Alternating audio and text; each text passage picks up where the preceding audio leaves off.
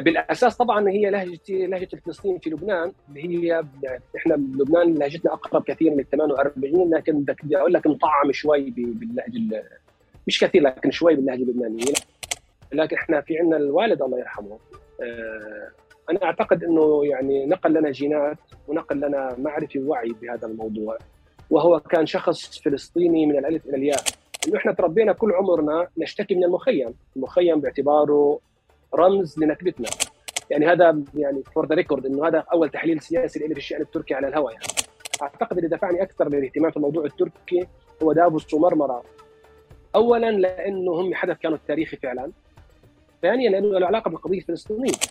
آه، الأتراك في عمومهم في كل تياراتهم. القومي والمحافظ والإسلامي واليساري والعلماني والكردي والتركي وكلهم. كلهم متعاطفين مع القضية الفلسطينية.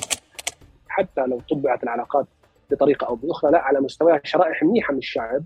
إسرائيل غير ظلمها للفلسطينيين وغير احتلالها وسياساتها. هي آه، من جهة سفك الدم تركي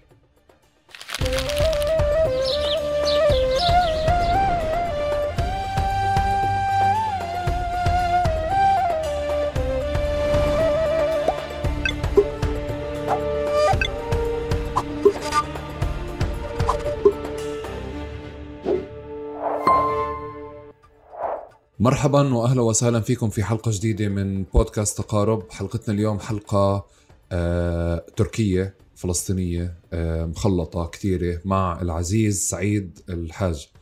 مرحبا. مرحبا أحمد صباح الخيرات. كيف الحال؟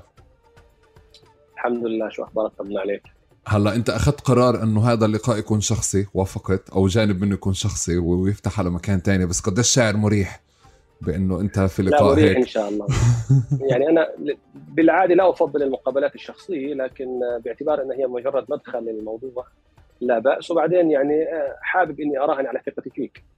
آه حلو. أنت بتحرجني من الأول هيك.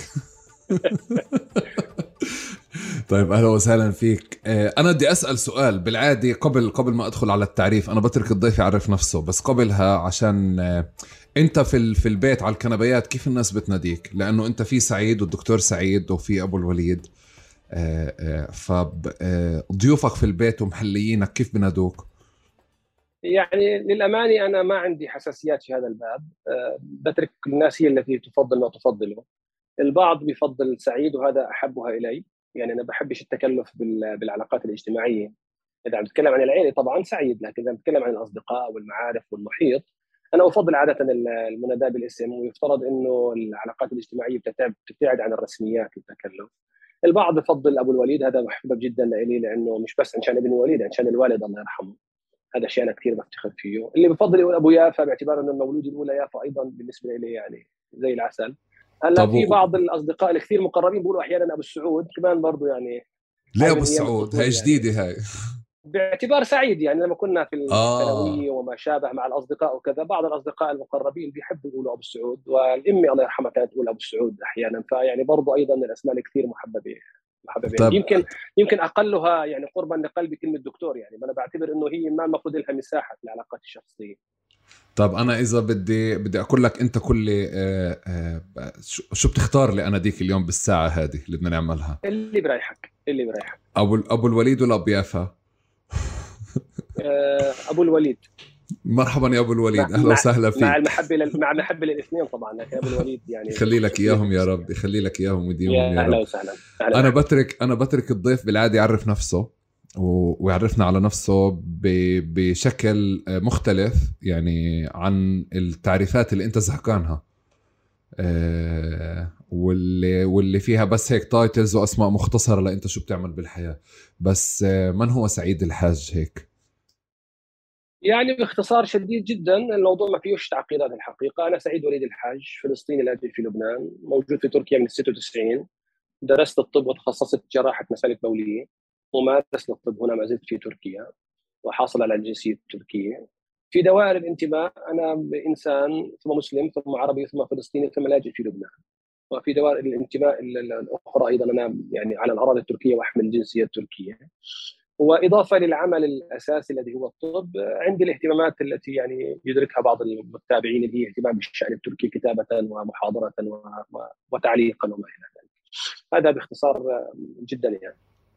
أه، وإذا أنا ما بدي باختصار وما بدي هيك بالمحطات الرئيسية لجانب منها مهني وعملي بال من من النشأة وصولا لإحنا وين واصلين اليوم. إذا هيك بدنا نمرق على محطات أه، من سعيد الحاج ويفتح لنا قلبه لا ليحكي لنا على على كيف كيف صار اليوم أو كيف مين هو سعيد الحاج اليوم من خلال عدة محطات بحياته. يعني بالتأكيد النشأة حتى الثانوية كانت في مخيم نهر البارد للأجئين في لبنان للأجئين الفلسطينيين في لبنان وبالتالي هي عيشة مخيم آه، بكل ظروفها السياسية والاجتماعية والثقافية وما إلى ذلك. لكن في عائله آه، من أسرة كريمة كما يقال الوضع العام جيد وفوق الجيد من فضل الله مستورة كانت. الوضع عائلة مثقفة فيني أعتبر وربما سنأخذ مساحة نتكلم عن الوالد الله يرحمه لأنه يعني هو ترك بصمة كبيرة آه، في حياتي وفي في واقعي حاليا بطريقة يعني ممكن ما تكونش مفهومة للكثيرين. حتى الثانويه كنت في مدارس الاونروا في المتوسط ثم آه، الثانوية العربية التي هي تابعة لمنظمة التحرير. بعد الثانوية يفترض كنت من الطلاب المتفوقين فكان التفكير أن أدرس الطب. تركيا كانت خيار مناسب في ذلك الوقت آه، علميا واقتصاديا وما إلى ذلك خصوصا إني أنا تعلمت على حساب والدي الله يرحمه مش ما كنتش منحة. آه، فأتيت إلى تركيا درست الطب باللغة الإنجليزية. الأمور كانت ميسرة الحمد لله. كانت الفكرة إني أرجع للبنان لكن وضع اللاجئين في لبنان معروف للأسف كثير أو يعني معظم المهن ممنوع العمل فيها. وعندي في العائلة عمي وشقيقي وأحد أشقائي أيضا أطباء فما نصحوني ابدا. قالوا على الأقل ابقى قليلا. الوضع في لبنان غير مناسب فبقيت وتخصصت بعد التخصص في تركيا. آه، في الفترة الأولى لم يكن مسموحا للأطباء الأجانب أن يمارسوا الطب في تركيا ف يعني مرت كم سنة في المجال الإعلامي. ما بين مراسل لبرنامج تلفزيوني وبين محرر ومدقق لغوي أحيانا مترجم فوري في بعض البرامج التلفزيونية وإلى آخره. ثم لاحقا أكملت مسيرة الطب عندما سمح للاطباء أن يعملوا في تركيا. آه، وما زلت حتى اللحظة أمارس الطب كما ذكرت لك. آه، فجأة خلال المسيرة اكتشفت عندي الاهتمامات السياسية واهتمامات الشأن التركي تحديدا وبدأت كما يقال على استحياء يعني آه، تجارب فردية وما إلى ذلك. ثم بعد ذلك تطور الأمر بشكل مستمر آه، من أفكار إلى مقالات من مقالات إلى دراسات وأبحاث. آه، لاحقا صار في استضافات تلفزيونية لاحقا صار في مؤتمرات مشارك فيها. يعني الأمر أتى ربما مع مع الوقت بشكل أيضا لم يكن متوقعا لأنه الدراسة كانت شيء مختلف. يعني ما بين دراسة الطب وما بين الحديث بالعلوم السياسية والعلاقات الدولية وتحديدا في الشأن التركي يعني هو مسافة بعيدة نوعا ما لكن الأمر يعني أتى بشكل متدرج كما يبدو لي. آه الآن آه الحمد لله متزوج وعندي طفلين كما ذكرت لك في البداية يعفى ثلاث سنوات ووليد سنة. آه والأمور تمام الحمد لله. يخليك يخليك ويديمك بدي أسألك أنت لهجتك هلأ الفلسط... لهجتك العامية بتأخذ شكل فلسطينية لبنان أكثر ولا فلسطينية إسطنبول أكثر ولا فلسطينية آه غزة أكثر سألت عن عظيم. آه، بالأساس طبعا هي لهجه لهجة الفلسطينيين في لبنان. اللي هي إحنا بلبنان لهجتنا أقرب كثير من ال 48 لكن بدي أقول لك مطعم شوي باللهجة مش كثير لكن شوي باللهجة اللبنانية. لكن بالعموم هي قريب كثير من لهجة اهلنا في ال 48 آه لكن تحديدا بعد السفر والاختلاط وبتعرف الغربة يعني مش بس أنت بتحتك مع الفلسطينيين الآخرين اللي هم مثلا والله غزة والضفة والخارج وبتعرف كل واحد منهم لهجته مختلفة. لا أنت بتحكي مع المصري والسوري واللبناني وغيرهم من الدول. فأنا أعتقد إنه حاليا آه، لهجتي لا تعطي يعني انطباعا واحدا. أنا أعتقد إنها يعني خليط كثير من العاميه يعني يمكن الأساس فيها طبعا لهجتنا في لبنان لكن إذا بدك تركز في التفاصيل وفي مخارج الحروف وفي بعض الكلمات المستخدمة وما إلى ذلك يعني لا حتشوف إنه في كثير مدخلات على الموضوع لدرجة إنه طبعا أنا باعتبار إنه زوجتي أماني يعني الأصل من مجدد ثم غزة ثم الخليج ثم الأردن كمان يعني هذا. فاحيانا بيتندروا علي في العيلة مثلا أنا بقول مثلا آه، التاء المربوطة مفتوحة وليس مكسورة يعني الحضانة وليس الحضاني آه، كيف؟ آه، ملوخية وليس ملوخية. أحيانا طبعا بتفلت مني مع الأهل فبتكون يعني مجدار للتندر إنه بعد الزواج أيضا تغيرت أكثر. وهو الأمانة الموضوع سابق حتى على الزواج. طيب تعال نجرب بالحلقة هاي نترك نشوف اللهجات العامية كلها كيف بدها تتداخل مع بعضها باللقاء هذا. بدي أجرب أسألك. راح يكون تحدي لي لأنه أنا بالعادة متعود إني أحكي باللغة العامية الفصحى حتى لما أحيانا بدي احرص عليه أحكي بالعامية برجع للفصحى متعود هيك لكن يعني حاول اليوم اكون في أريحية بالكلام العامي أنا أنا بظن إذا بتنادينا أبو حميد ما بزبط معك بعدين بزبطش تحكي بزبطش تحكي فصحى. ابو حميد. ما بتزبط معك. ملاش مخرج أبو حميد بالعامية هيك. طيب آه، آه، أبو الوليد بدي أسألك آه، من من من كثير التعريفات اللي بتنحكى أو توصف فيها أو هيك المسميات اللي بتنعطى وبما إنك أنت حدا كتير بشارك بكتير أماكن ورش ولقاءات وغيرها فبالتأكيد أنت من الناس اللي بتنصدم في بعض التعريفات. يعني إنه إيه يعني كي مين هذا؟ فجزء جانب من التعريف بضل أدور كمان جوا جوا كل ضيف فينا كيف بحب يعرف حاله زي ما أنت عرفت حالك وكيف ما بحب يتم تعريفه. انطلاقا يا إما من من تجارب أو أو خلاصات بس معك أنا ما راح أتغلب. راح يكون في عندك كتير مسميات. يعني أنت حكيت لي بالأول قضية الدكتور أو أقل بس آه آه بس شو بشو بتنصدم يمكن؟ أو بشو بتكره؟ أو شو ما بتحب وصفك أو تسميتك؟ يعني يعني أنا ما بحب المبالغات للامانه يعني أنا بعتقد إنه شفت قلت بعتقد مش بعتقد؟ أنا بعتقد إنه الإنسان هو من يعطي المناصب أو الألقاب أو الأماكن اللي بيكون موجود فيها القيمة وليس العكس. والإنسان المفروض يكون هو نفسه قبل وبعد آه أي شيء. وبالتالي يعني فكرة إنه والله مبالغات في التوصيف يعني أنا لا أحبذها. وهي للامانه أحيانا بتسبب حرج يعني أحيانا بتكون أنت على الهواء وأنا فكرة مثلا والله الخبير الاستراتيجي أو المحلل الاستراتيجي ابدا ما بت يعني ما بتقبلها. واحيانا بضطر إني على الهواء إني أصحح. ومرة أحد في إحدى اللقاءات هيك في إحدى مؤسسات المجتمع المدني حدا قال عني المفكر الاستراتيجي يبدو أو المفكر الإسلامي أو هيك. يعني هذه المبالغات الحقيقة يعني هي بالدور ما بتفيد برأيي. المفروض إنه الإنسان يعرف باسمه ويعرف بمجال عمله أو مجال نشاطه اللي هو بيتحدث من خلاله. إذا بتحدث بالطب فطبيب أو دكتور فلان قد يكفي. بتحدث في الشأن التركي فالباحث في الشأن التركي يكفي. أما ما دون ذلك أو ما هو أكثر من ذلك أنا بعتقد إنه مبالغة يعني ما المفروض يكون لها مجال يعني. طيب آه، بجانب تاني انت يعني بتعرف لأنه البرنامج فلسطيني كمان وانت فلسطيني قبل ما تاخذ كل هاي المسميات اللي بتحبها وما بتحبها. إذا بدي آه، أجرب أتواصل مع آه، اللاجئ اللي نشأ في مخيم نهر البارد واللي كمان بالتأكيد نشا يعني نشأته كان محاط بكتير تفاصيل وبكتير بكتير ظروف اللي بتأكد على إنه هو فلسطيني. يعني ما كانش عندك خيار أنت إنك تكون فلسطيني أو مش فلسطيني. بس كمان بظن إنه في حدث بحياتك أو في صورة أو في تفصيلة اللي عززت آه، فكرة الهوية الفلسطينية وحولتها للهوية الفلسطينية أو خلت آه، كونك فلسطيني مشكلة أكثر. آه، يعني هي الظروف بالتأكيد بتفرض عليك. يعني أنت في مخيم في مدارس أونروا في حصار جزئي أو ضمني. في محيط في بعض الاحيان بيكونش مرحب فيك آه، وضعك السياسي مفهوم. الظروف كلها الحقيقة بتذكرت بهذا الأمر لكن أنا أعتقد إنه مش حدث. إحنا عندنا شخص قد يكون اللي هو أنت رغم إنه بالمناسبة أنا يعني يمكن يكون جايين. أنا لحد ما سافرت برا لبنان ورحت على تركيا وحتى بعد سنوات في تركيا في التعليم ما كان عندي اهتمامات سياسية. ما كان عندي اهتمامات بالشأن البحثي والسياسي أقصد. آه، لكن إحنا في عندنا الوالد الله يرحمه أنا أعتقد إنه يعني نقل لنا جينات ونقل لنا معرفة ووعي بهذا الموضوع. وهو كان شخص فلسطيني من الألف إلى الياء من رأسي يعني من اعلى راسه حتى اخمص قدميه كما يقال. آه، عاش كل حياته لفلسطين وكان ينظر لكل شيء من زاوية فلسطين. وكان آه، يفسر كل شيء من زاوية فلسطين. ويحسب كل حساب أي قرار من زاوية فلسطين. لدرجه إن أنا بذكر إلى الان لما خلصنا الثانوية أنا وبعض الأصدقاء وكنا زي ما قلت لك الحمد لله يعني متفوقين بالدراسة. أنا بذكر لليوم كان يتحدث مع أحد زملائه المدرسين المعلمين اللي ابنه أيضا معي بالصف وخلصنا الثانوية. عفوا خلصنا المرحلة المتوسطة وبنروح على الثانوية. فكانوا بيتناقشوا إنه هدول وين نروح فيهم؟ فلان وفلان وفلان. لأنه كان قلت لك كان في الثانوية العربية هي تابعة لمنظمة التحرير وكان في ثانويات خاصة أخرى.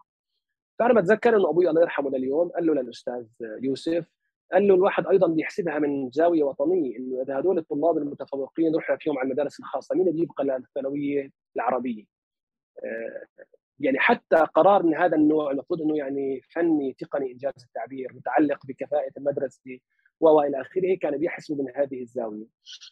هو كان مدرس كان بتعليمه بعمله النقابي بعلاقاته الاجتماعية ما داخل البيت كل شيء كان يفكر فيه من زاوية فلسطينية طبعا ذكريات البلد والاجواء الإقليمية والدولية وهو كان يعني إضافة للتدريس هو كان منظر سياسي كان منذ بداياته ناشط في حركة القوميين العرب ولاحقا في التيارات اليسارية والفصائل اليسارية في في الحاله الفلسطينيه وعمل بشكل لسنوات طويلة جدا إلى أن قرر هو انه يعني يبقى فقط في مجال التعليم لكن هو لديه كان من الوعي والقدرة والذكاء والحضور والخطابه أن يكون دائما متقدما ومسموع الكلمة وبالتالي دون أن تكون مهتم بالسياسي أنت تسمع دائما آه، تقييمات وتقديرات توصف اليوم بأنها استراتيجية. يعني أنا بذكر من اليوم من أيام التسعينات أنا مواليد 78 فلما قامت حرب الخليج والغزو للعراق آه، أنا كنت مثلا 12 أو 13 سنة. أنا بذكر لليوم كل الأصدقاء والجيرة وكذا يجتمعوا عندنا مع الوالد الله يرحمه على الراديو ويتابعوا الأخبار وكذا. وكان منذ تلك اللحظة بيحكي إنه إحنا الآن في حالة تفرد امريكي بانهيار الاتحاد السوفيتي وإنه هذا بده يجي فينا على على المنطقة العربية ككل وعلى القضية الفلسطينية تحديدا بازمات كبيرة. أملنا وخيارنا الوحيد أن نصمد ونصبر نستنى لحد ما بكرة الصين روسيا قد ترجع. الاتحاد الأوروبي الآن قد يقوى أكثر. يصير في تعددية قطبية وبالتالي تنهي إلى حد ما أو تخفف التفرد الأمريكي في العالم. وبالتالي يعطينا أمل ما. ولذلك حتى رؤيته لاحداث العالم كان فيها نوع من الاستشراف دقيق إلى حد كبير جدا. فأنا أعتقد إنه جزء كبير ربما يعني يعني بعض الناس اللي دائما بيستغربوا وبيسألوا إنه أنت وين دراستك الطب وين بتحكي في الموضوع السياسي؟ أنا أعتقد إنه جزء كبير منها جينات يعني. ولذلك أنا مدين بالفضل لهذا الرجل العظيم كثيرا يعني. رحمه الله عليه ربنا يرحمه ربنا يرحمه. آه، ويديم آه، سيرته الطيبة دائما قديش بت قديش بتحس لسه آه يعني لساتك حاضر بشخصيتك من سعيد اللاجئ من إرث ونشأتك في لبنان؟ لحد اليوم أنا يعني الحقيقة اعوذ من قلت أنا يعني أنا ما بشوف حالي إلا فلسطيني لاجئ في لبنان. آه يعني أنا بعتبر إنه الغربة هي تفصيل بعتبر إنه الجنسية اللي يحصل عليها الإنسان تفصيل ممكن يسهل له حياته لكن في نهاية المطاف الهوية الأساس في الجوهر في الداخل سعيد الحج بن مخيم نهر البارد اللاجئين الفلسطيني في لبنان. وبالمناسبة أيضا بيتندر علي بعض الأصدقاء لما يكون في مناسبة اجتماعية أو مناسبة ثقافية معينة أو كذا في التعريف. أنا دائما أعرف نفسي إنه سعيد الحج لاجئ فلسطيني من لبنان رغم إنه عادة التعارف يكون والله سعيد من فلسطين أو سعيد مقيم في تركيا لكن أنا بحرص دائما. وهذا ليس يعني تكلفا ولا مزايد الحقيقة هذا الشعور الطبيعي وهذا ما غرس فينا بطفولتنا إنه سعيد وليد الحج لاجئ فلسطيني في لبنان في مخيم نهر البارد. وأحيانا أعرج على مأساة ونكبة نهر البارد اللي صارت آه، في 2007 وما إلى ذلك. فبالتالي يعني آه، لا مغروسه وموجوده آه، ولعله يمكن يعني اللي بيتبع شو بقول وشو بكتب أحيانا بعتقد بيلمس هذا هذا النفس أو هذا الوتر بس شو بتحس شو بتحس لليوم؟ لليوم رغم السنين هاي كلها ورغم البعد رغم إنه على مستوى أوراق ثبوتية وحياة وشكل استقرار آخر صرت أبعد. بس يمكن الحمولة نفسها والتركة كبيرة بس بضل جواك في شيء اللي هو بتجاوز قضية تسمية نفسك باللاجئ. شو بتحس لليوم في في تفاصيل آه، حاضرة من من سعيد اللاجئ اللي بتحس إنه لا يمكن إنها تغادرك؟ يعني شوف أحمد أنا صار لي 26 سنة في تركيا. درست وبشتغل مدرك متقن اللغة بشكل كبير جدا معي جنسية أموري مستقرة وإلى آخره. لكن أنا ولا يوم من الأيام حسيت بإني مستقر. داخليا آه، وحتى اللحظة بقول دائما إنه آه، الغربة قد تأتي بحياة آه، في التفاصيل المادية ربما تكون مريحة أكثر، حياة كريمة أكثر باعتبار الوضع في العالم العربي بشكل عام. لكن هي لا تأتي باستقرار نفسي ولا بسعادة، يعني البعد عن الأهل هذا لحد بحد ذاته مشكلة كبيرة. المفارقة إنه إحنا تربينا كل عمرنا نشتكي من المخيم، المخيم باعتباره رمز لنكبتنا، هو الذي يذكرنا دائما انه إحنا هجرنا من فلسطين وأنه بلادنا محتلة وأنه إحنا لاجئين في بلد آخر. لكن آه، بعد الغربه وتحديدا بعد نكبة نهر البارد الذي هدم المخيم واستهدف بطريقة أخرى ثم عيد بناؤه بطريقة لا تليق من عدة زوايا صار المخيم رمز لنا بالعكس صرت تحبه صرت بدك إياه صرت بدك تروح لعنده رغم إنه كان بالأساس هو رمز لما لمشكلتك لنكبتك كان المفروض إنه عمل لك أزمة نفسية هو الآن أحد مفاتيح الراحة النفسية بالنسبة لك على أقل تقدير لأنه يذكرك بهذه الجذور. ومن ناحية ثانية لأنه آه، العائلة موجودة هناك. الأمر الثاني إنه أنت ما فيك تغادر تفاصيل المخيم ما فيك تغادر تفاصيل إنك فلسطيني ولاجئ لأنك أساسا عايش يوميا مع أهلك. يعني الوضع في لبنان يمكن الوضع الاقتصادي والاجتماعي والأمني معروف للكثيرين. هو أضعاف مضاعفه داخل المخيمات. أقصد المعاناة مع ظروف الحياة اليومية. مواضيع الاقتصاد الأمن الكهرباء الظروف الحياتية اللي هي يفترض في بلاد أخرى حتى في البلاد الفقيرة الأخرى هي يعني أساسيات ما حدا بيحكي فيها هي مش موجودة ومش متوفرة في لبنان. أنت عايشها يوميا وعايشها وعايش شايف أهلك وأصدقائك وجيرانك وإلى آخره كيف عايشين. وبالتالي لا أنت آه، في الجوهر آه، ما أعتقد إنه يعني طرأ شيء إضافي على فكرة ابن المخيم. آه، إلا أمور يعني لها علاقة بمسيره الحياة التعليمية والعلم والشغل فقط. أما ما دون ذلك على مستوى الشخصية على مستوى التفكير على مستوى الانتماء لا أعتقد إن في شيء يتغير كثير يعني. طيب وانت أنت مقيم من سنين في بلد آه، في حديث بآخر عشر سنين فيها كثير على قضية اللاجئين قضايا اللاجئين وبلاد محيطة وآخر عشر سنين في كثير حديث بكل مكان. قصص وأحاديث وكذا على آه، تتعلق بقضايا اللاجئين. شو في قصص أو مشاهد بتحسها تريجرز ل للاجئ اللي جواك أكثر يعني أنا بعتقد انه إحنا اللاجئين الفلسطينيين أكثر شعورا ربما بإخواننا اللاجئين السوريين. أنا بغض النظر عن فكرة التصميم القانوني إن هم مش لاجئين في تركيا مقيمين تحت الرعاية المؤقتة هذا أمر يعني تفصيلي تفصيل فني. لكن في نهاية المطاف الجو والبيئة والتجارب والمصاعب أنا أعتقد انه إحنا أكثر ناس عايشناها لأنه تفهمناها. حتى مؤخرا للأسف الحملات الإعلامية والتحريض والعنصريه أيضا للأسف إحنا أيضا يعني نعيش على الأقل جزء من من الشعب الذي احتضننا أيضا هو عنده هذا اللهج وعنده هذا المنطلق ناحيتنا من ناحية سياسية وأيضا من ناحية أخرى قد تصل لدرجة العنصرية. وبالتالي أنا أعتقد إنه يعني تقريبا كل القصص اللي فيها كراهية ونبذ وتحريض وتشويه وعنصريه ضد اللاجئين السوريين كلها بتلمسك في القلب. يعني فكرة إنه آه، هدول جايين لياخذوا فلوسنا وشغلنا هدول إحنا مش ناقصين. آه، ليش تركوا بلدهم واجوا لعنا؟ يعني إحنا فلسطين مثلا عايشين حياتنا كلها في محاولة تفنيد الإشاعة الخاطئة إنه إحنا بعنا أراضينا مثلا. الآن السوريين بيبذلوا جهد كبير إنه يشرحوا للناس ليش تركوا بلدهم آه، في الظروف اللي هم فيها. وقس على ذلك أحيانا الظلم التشويه. الأخبار الخاطئة يعني في لبنان آه، بديش اتطرق كثير لهذه المواضيع اللي لها حساسية لكن مثلا في لبنان في بعض وسائل الإعلام اللي هي تابعة لتيارات سياسية معينة معروفة أي حدث أمني في البلد دغري بتقول أولها إنه فلسطيني قام بها والتحريض وإلى آخره. بعد يوم أو يومين بيظهر إنه لا هو لا فلسطيني ولا الحدث بالعكس زي ما هم نقلوا لكن خلاص بيكون الموضوع صار وهم استمروا في شيء ممنهج في التحريض على اللاجئ الفلسطيني. فأنا هي الأمور بعتقد إنها كثير بتلمسنا إحنا كفلسطينيين لذلك يعني إضافة للبعد مثلا الإنساني والإسلامي والقومي العروبي إن إحنا شعورنا بالإخوة السوريين أعتقد إنه زاوية اللجوء هذه آه، كثير بتلمسني لذلك أنت قادر دائما إلى حد ما على أقل تقدير أنت مش نفس للأسف مش نفس الظروف السيئة اللي هم بيعيشوها لكن أنت قادر إلى حد كبير إنك آه، يعني تستشرف أو إنك تشعر بشعورهم في ظل اللي بيواجهوه. okay. قبل ولذلك أنا آسف جملة أخيرة. فضل. ولذلك أحيانا كثير أنا بتكلم في الموضوع السوري من باب آه، شو بسموها المونة من باب الأملية. فبيتعرض الواحد أحيانا لانتقادات لا أنا بعتبر نفسي وكاني سوري وعم بحكي بصفة ذاتية. بحكيش إنه والله بزاود على فلان أو بعلم فلان. لا أنا بشعر إن أنا سعيد اللاجئ الفلسطيني. فأنا بحط حالي مكان فلان وبتكلم إنه كيف يجب شو لازم نعمل وشو مش لازم نعمل وشو لازم كذا. مش مش مش تضامن مش مش تفاعل. لا لا أنا بعتبر نفسي يعني هي قضيتي في نهاية المطاف. صح صح صح. طيب قبل 26 سنة أنت لما جيت على تركيا آه، جيت آه، آه، يعني كانت تركيا مختلفة تماما. ومعلش هيك بدي بدي أدفشك دفش باتجاه المساحة اللي إحنا بنحبهاش إنه نحكي زمان كانت البلاد كذا قبل 20 سنة كانت البلاد كذا. بس بدي أعرف أنت لما إجيت كيف شفت بالخلفية اللي حكيناها كيف شفت تركيا في حينها؟ كيف كانت؟ مشاهد صور تفاصيل اللي تخلينا نعيش معك وصولك مرحلة وصولك لتركيا قبل ما ندخل بوين نحن موجودين اليوم. يعني أنا قبل ما أجي لتركيا طبعا ما كنت بعرف عنها كثير.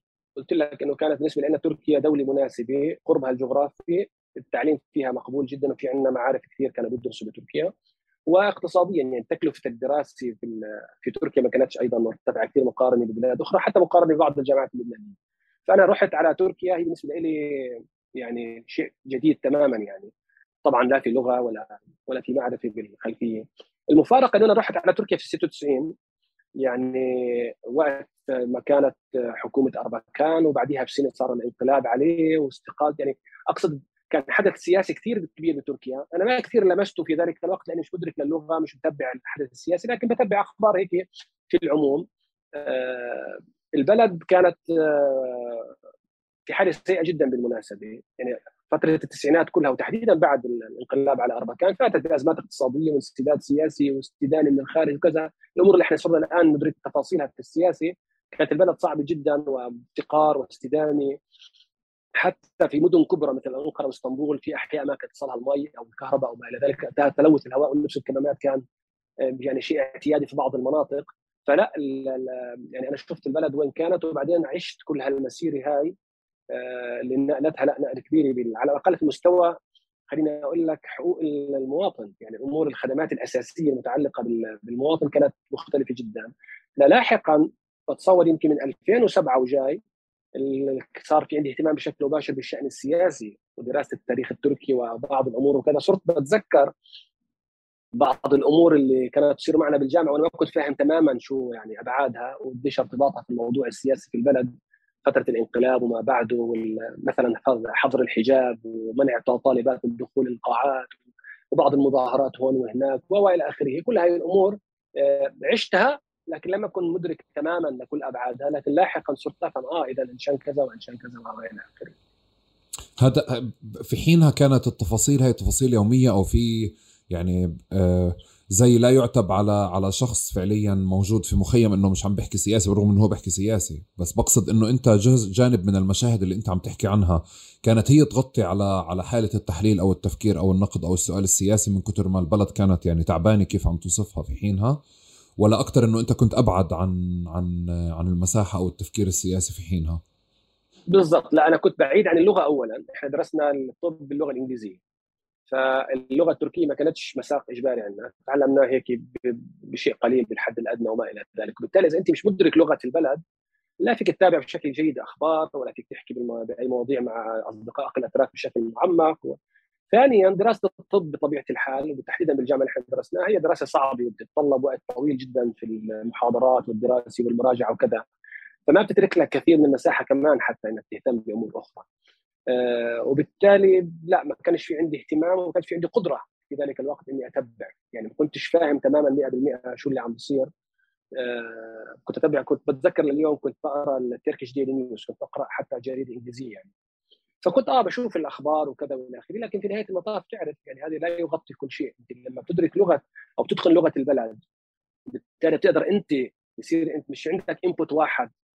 آه، وهذا الذي يعني أحيانا بعتب على بعض الأصدقاء اللي بيأخذوا أريحية كثير في التعليق على الشأن التركي ولا يدرك اللغة التركية وعنده بعض المصادر المترجمة واللي هي في نهاية المطاف لها أجندات أو لها سياسات تحريريه معينه وبالتالي هو مش بالضروره مطلع على وضع البلد هو مطلع على ما يريد هذا المصدر أن يطلع الناس عليه ويدرك جزء فقط من من الواقع اللي في البلد. فبذلك الوقت أنا كنت هيك بقرأ جريدة إنجليزية فقط. فبالتالي ما عندي إلمام بكل الوضع ولا عندي إلمام بالضرورة بشكل موضوع لكن لما تدرك اللغة بتتقنها وبتتكلم فيها أنت صرت مطلع على كل المصادر اللي باللغة التركية وبالتالي أنت أقدر إنك أنت تصوغ رأي أو تحليل أو تقييم. واثنين عندك مجال إنك تحكي مع أصدقائك الأتراك اللي هم أيضا من مشارب مختلفة وبالتالي أيضا بصير في عندك المام أكثر وتقييم أكثر دقة وإلى آخره. وبصير طبعا تراكم الخبرة مع الوقت. لكن في ذلك الوقت مع افتقار اللغة لا بتكون بعيد تماما. طب بالنسبة لاصدقائك أو أو أهلك وناسك كانوا كانت فكرة إنك أنت بتدرس في تركيا قصة كبيرة؟ آه، في العيلة عندنا لا لأنه إحنا عندي أعمامي وعندي إخوتي آه، كثير منهم درسوا درسوا في الخارج. يعني عندي آه، عمين في روسيا أيام الاتحاد السوفيتي وعم في ألمانيا. لاحقا اخوتي الاثنين الأكبر الاخ الأول والاخ الثاني درسوا أيضا في الاتحاد السوفيتي ثم في روسيا بعد انهيار الاتحاد السوفيتي. وأنا ثم جيت في تركيا. وبالتالي لا يعني فكرة السفر للخارج وفكره التعلم في الخارج موجودة عندنا في العائلة. وهذا موروث للوالد الله يرحمه من والده جده جدي أبو الوليد لم يكن شخصا متعلما. ولكنه كان حريص جدا على فكرتين. هذا هذا اللي تعلمناه ورثناه من الوالد. كان حريص جدا على وحدة العائلة والعلاقات الأخوية اللي حقيقية تكون يعني. وثانيا كان حريص على التعليم ولذلك هو كان شخص غير متعلم وكان وضعه الاقتصادي ليس بالضرورة جيدا وكان في ظروف مخيمه وإلى ذلك لكن علم كل أولاده. باستثناء عمتي آه، الأكبر الله يرحمها لم يعني آه، كان كان مر عليها الوقت يعني. لكن لاحقا كل اولاده الآخرين علمهم ووالدي الله يرحمه كان مهتم جدا في موضوع التعليم. آه، ولذلك لا يعني كان كان في سوابق إنجاز التعبير في العيله إنه نتعلم في الخارج تقصد إنه فكرة السفر كانت موجودة وموقع تركيا من آه البلاد اللي كانت موجود. مخيرة في حينها ما كانتش أهم بلد أو من من البلاد المهمة في حينها إنه الناس تطلع تدرس فيه أو ملفتة للشباب. صحيح لا سابق سابقا كان الاتحاد السوفيتي بيعطي منح وما إلى ذلك دراسية وكان خيار أحد الخيارات يعني. آه، أنا طلعت على تركيا ب 96 كان انهار الاتحاد السوفيتي وروسيا في ظروف صعبة وحتى الوضع كل الأوضاع من كل الجهات ما كانتش مناسبة لم يعد لم تعد روسيا خيار. الخيارات الأخرى التي بحثت بعضها كان باهظ كثير يعني كان غالي كثير بالنسبة لنا مش إمكانياتنا. تركيا كانت خيار جيد أقرب تعليمها مقبول أو فوق المقبول حتى ومش غالي كثير بهذا بهذا المعنى يعني. okay. آه، آه، شغلة ثانية كيف كان الحضور أو إذا كان في أي سمة أو ثيمه أو حضور أو مراكز أو أي شيء عربي في المنطقة؟ هاي يشعرك بونس أو يخفف عليك غربتك في تركيا؟ في تركيا؟ آه, آه، يعني أول شيء ربما هو لعبة كرة القدم الأسبوعية. يعني أنت بتفوت على الجامعة اولا في مجموعة حواليك لكن دائما بتعرف الغربه أنت بتعتمد دائما على الناس اللي سبقوك بسنة وسنتين وثلاثة. هذول اللي هن بيساعدوك أول شيء وين تسكن وبعدين بيشوفوك بيسجلوك في الجامعة وبدك تشتري بعض الأمور هم بيروحوا معك لأنه بدون لغة في تركيا الوضع كثير صعب. قد تكون تذكر بعض الأحداث اللي صارت معك في بدايات يعني ما في فكرة إنك أنت بالإنجليزي تمشي, تمشي حالك في تركيا. تحديدا في ذلك الوقت يمكن الآن صار في انفتاح أكثر على اللغات وكذا. ففي دائما في منظومة في إطار معين إما أصحابك وزملائك أو معارفك من المخيم بعضهم كان موجود هم اللي استقبلوني وبلشت معهم في تركيا أو لاحقا زملائك في الجامعة. فكان أول شيء يمكن هو تلعب football آه نلعب فوتبول كرة القدم الأسبوعية وهي هاي اولا مساحة آه، تفريغ طاقة ورياضة وإلى آخره ومن مساحة ثانية للعلاقات الاجتماعية وما إلى ذلك. لاحقا طبعا ما كان كثير مثل المؤسسات اللي إحنا بنشوفها اليوم بعد النكبات العربية. يعني لا كان المؤسسات العربية يعني هي أقرب لجهود فردية ومبادرات فردية منها لأنها تكون مؤسسات بمعنى المؤسسات يعني. والله الشباب يتجمعوا بالعيد بيهنئوا بعض بالعيد. مرة يمكن برمضان بيفطروا مع بعض. رحلة هون زي ما قلت لك كرة قدم سباحة. يعني أنشطة رياضية وترفيهية بالأساس بيكون فيها الناس المقيمين المهاجرين اللي هم بالأساس طبعا أعدادهم كانت أقل بكثير كثير كثير كثير عن اللي بنشوفه اليوم. ولذلك أيضا ما كانتش المساحات لا يمكن واسعة كثير لهذه الدرجة. وانت اذا ما ذكرتش ولا ولا مطاعم ولا تفاصيل ولا مراكز ولا مقاهي بالتالي عم نحكي ما كانش في شيء زي هيك ابدا بهذيك الفترات. آه كان في لكن أيضا يعني يمكن أنا في وقتها ما كنتش كثير آه، منفتح على ثقافة المطاعم كثير. الطالب آه بالذات إنه أنا سكنت أول ثلاث سنوات في السكن الجامعي تاع طلاب الجامعة عندنا. فكان أكلي في أغلبه في الجامعة. وبتعرف طالب طالع من المخيم لبرا كان في حريص إنه مش دائما يصرف في الفلوس وكذا. لكن طبعا بالتأكيد لما أنا أتكلم عن طلعات بين الأصدقاء وكذا أو أحيانا بعد مباراة كرة القدم مباشرة لازم يكون في مطعم طبعا. يعني بتعرف اذا حرقت سعرات حرارية لازم ترجعهم يعني. طيب أول حدث آه، شعرت إنه شوي بلش يورطك أو بأثر رجع هلأ بتقول إنه okay أنا تورطت بالشأن التركي الداخلي. صرت تشعر إنه هاي البلد أنت محتاج تتبع عليها أكثر آه شو بخطر لك أو شو بتستحضر؟ أول حدث لا مش تورط للامانه أنا يمكن أنا يمكن بالقرار؟ يعني لحد اللحظة ما بحس إنه يعني تورطت في شيء لكن أنا اهتمامي في الشأن السياسي في العموم يعني حتى في الموضوع الفلسطيني بشكل أقرب وكذا بلش ب 2007 ثم ب 2008 بعد حرب 2008 بغزه لقيت حالي إنه لا أنا بدي أكتب. تعرف هذا الشعور الذاتي إنه في شيء ذاتي جوا لك إنك تكتب وتهتم. آه تفضل. بس اسمح لي لما بحكي على تورط أنا بحكي كيف فكرة إنه أنت إجيت يعني إنه جزء من مساراتنا بنكون يعني مسيرين وماشيين. فمنلاقي حالنا صرنا بمكان صرنا بتركيا صرنا بندرس هون صرنا بشكل ما. أو في الجانب الثاني بقرار إنه أنت يعني آه، شعرت يعني أنا عم بقصد على حالي عم بحاول أشوف شو بمسارك أنت. أنا بالنسبة لي الانقلاب محاولة الانقلاب الأخيرة غيرت شكل علاقتي مع البلد. وبعدها أخذت قرار أنا بإنه لا أنا بهمني جدا أتابع كل شيء موجود بشكل مختلف عن كيف كنت أول. يعني هيك عم بجرب أشوف بالفترات اللي أنت كنت فيها شو كان الحدث إذا كان فيه لا أنا مش حدث بحد ذاته. آه فمهم إنه الاهتمام هيك بالكتاب وكذا بلش في 2008 قد يكون أو 2007 آه لاحقا يمكن قد تكون لحظة دافوس أردوغان مع شمعون بيريز في 2009 ثم مافي مرمرة 2010 هي ال trigger أنا كان عندي في ذلك الوقت كان بلش عندي فضول. وبتعرف هذيك كانت السنوات اللي بلشت فيها اسم تركيا بالعالم العربي يصير له يعني مصداقية و... واهتمام ومحبة وإلى آخره. من جهة كان الوضع الاقتصادي والوضع الخدماتي والتنمية في تركيا عم تزيد ومن ناحية ثانية إجت هذه الأحداث. دافوس وماضي مرمرة فعملت لتركيا اسم كثير كبير. وأنا بذكر لليوم إنه ما كنت في ذلك الوقت بكتب مقالات. يعني أنا اول يمكن مقالاتي في الشأن التركي ب 2013 بس ب 2010 كنا في مظاهرة قدام السفارة الإسرائيلية في أنقرة. في مظاهرة وكان مراسل الجزيرة الله يرحمه عمر خشرم هناك فقال لي دكتور تعال كذا إلى آخره ف okay شو في فسألني سؤال شو رأيك بخطاب أردوغان اليوم؟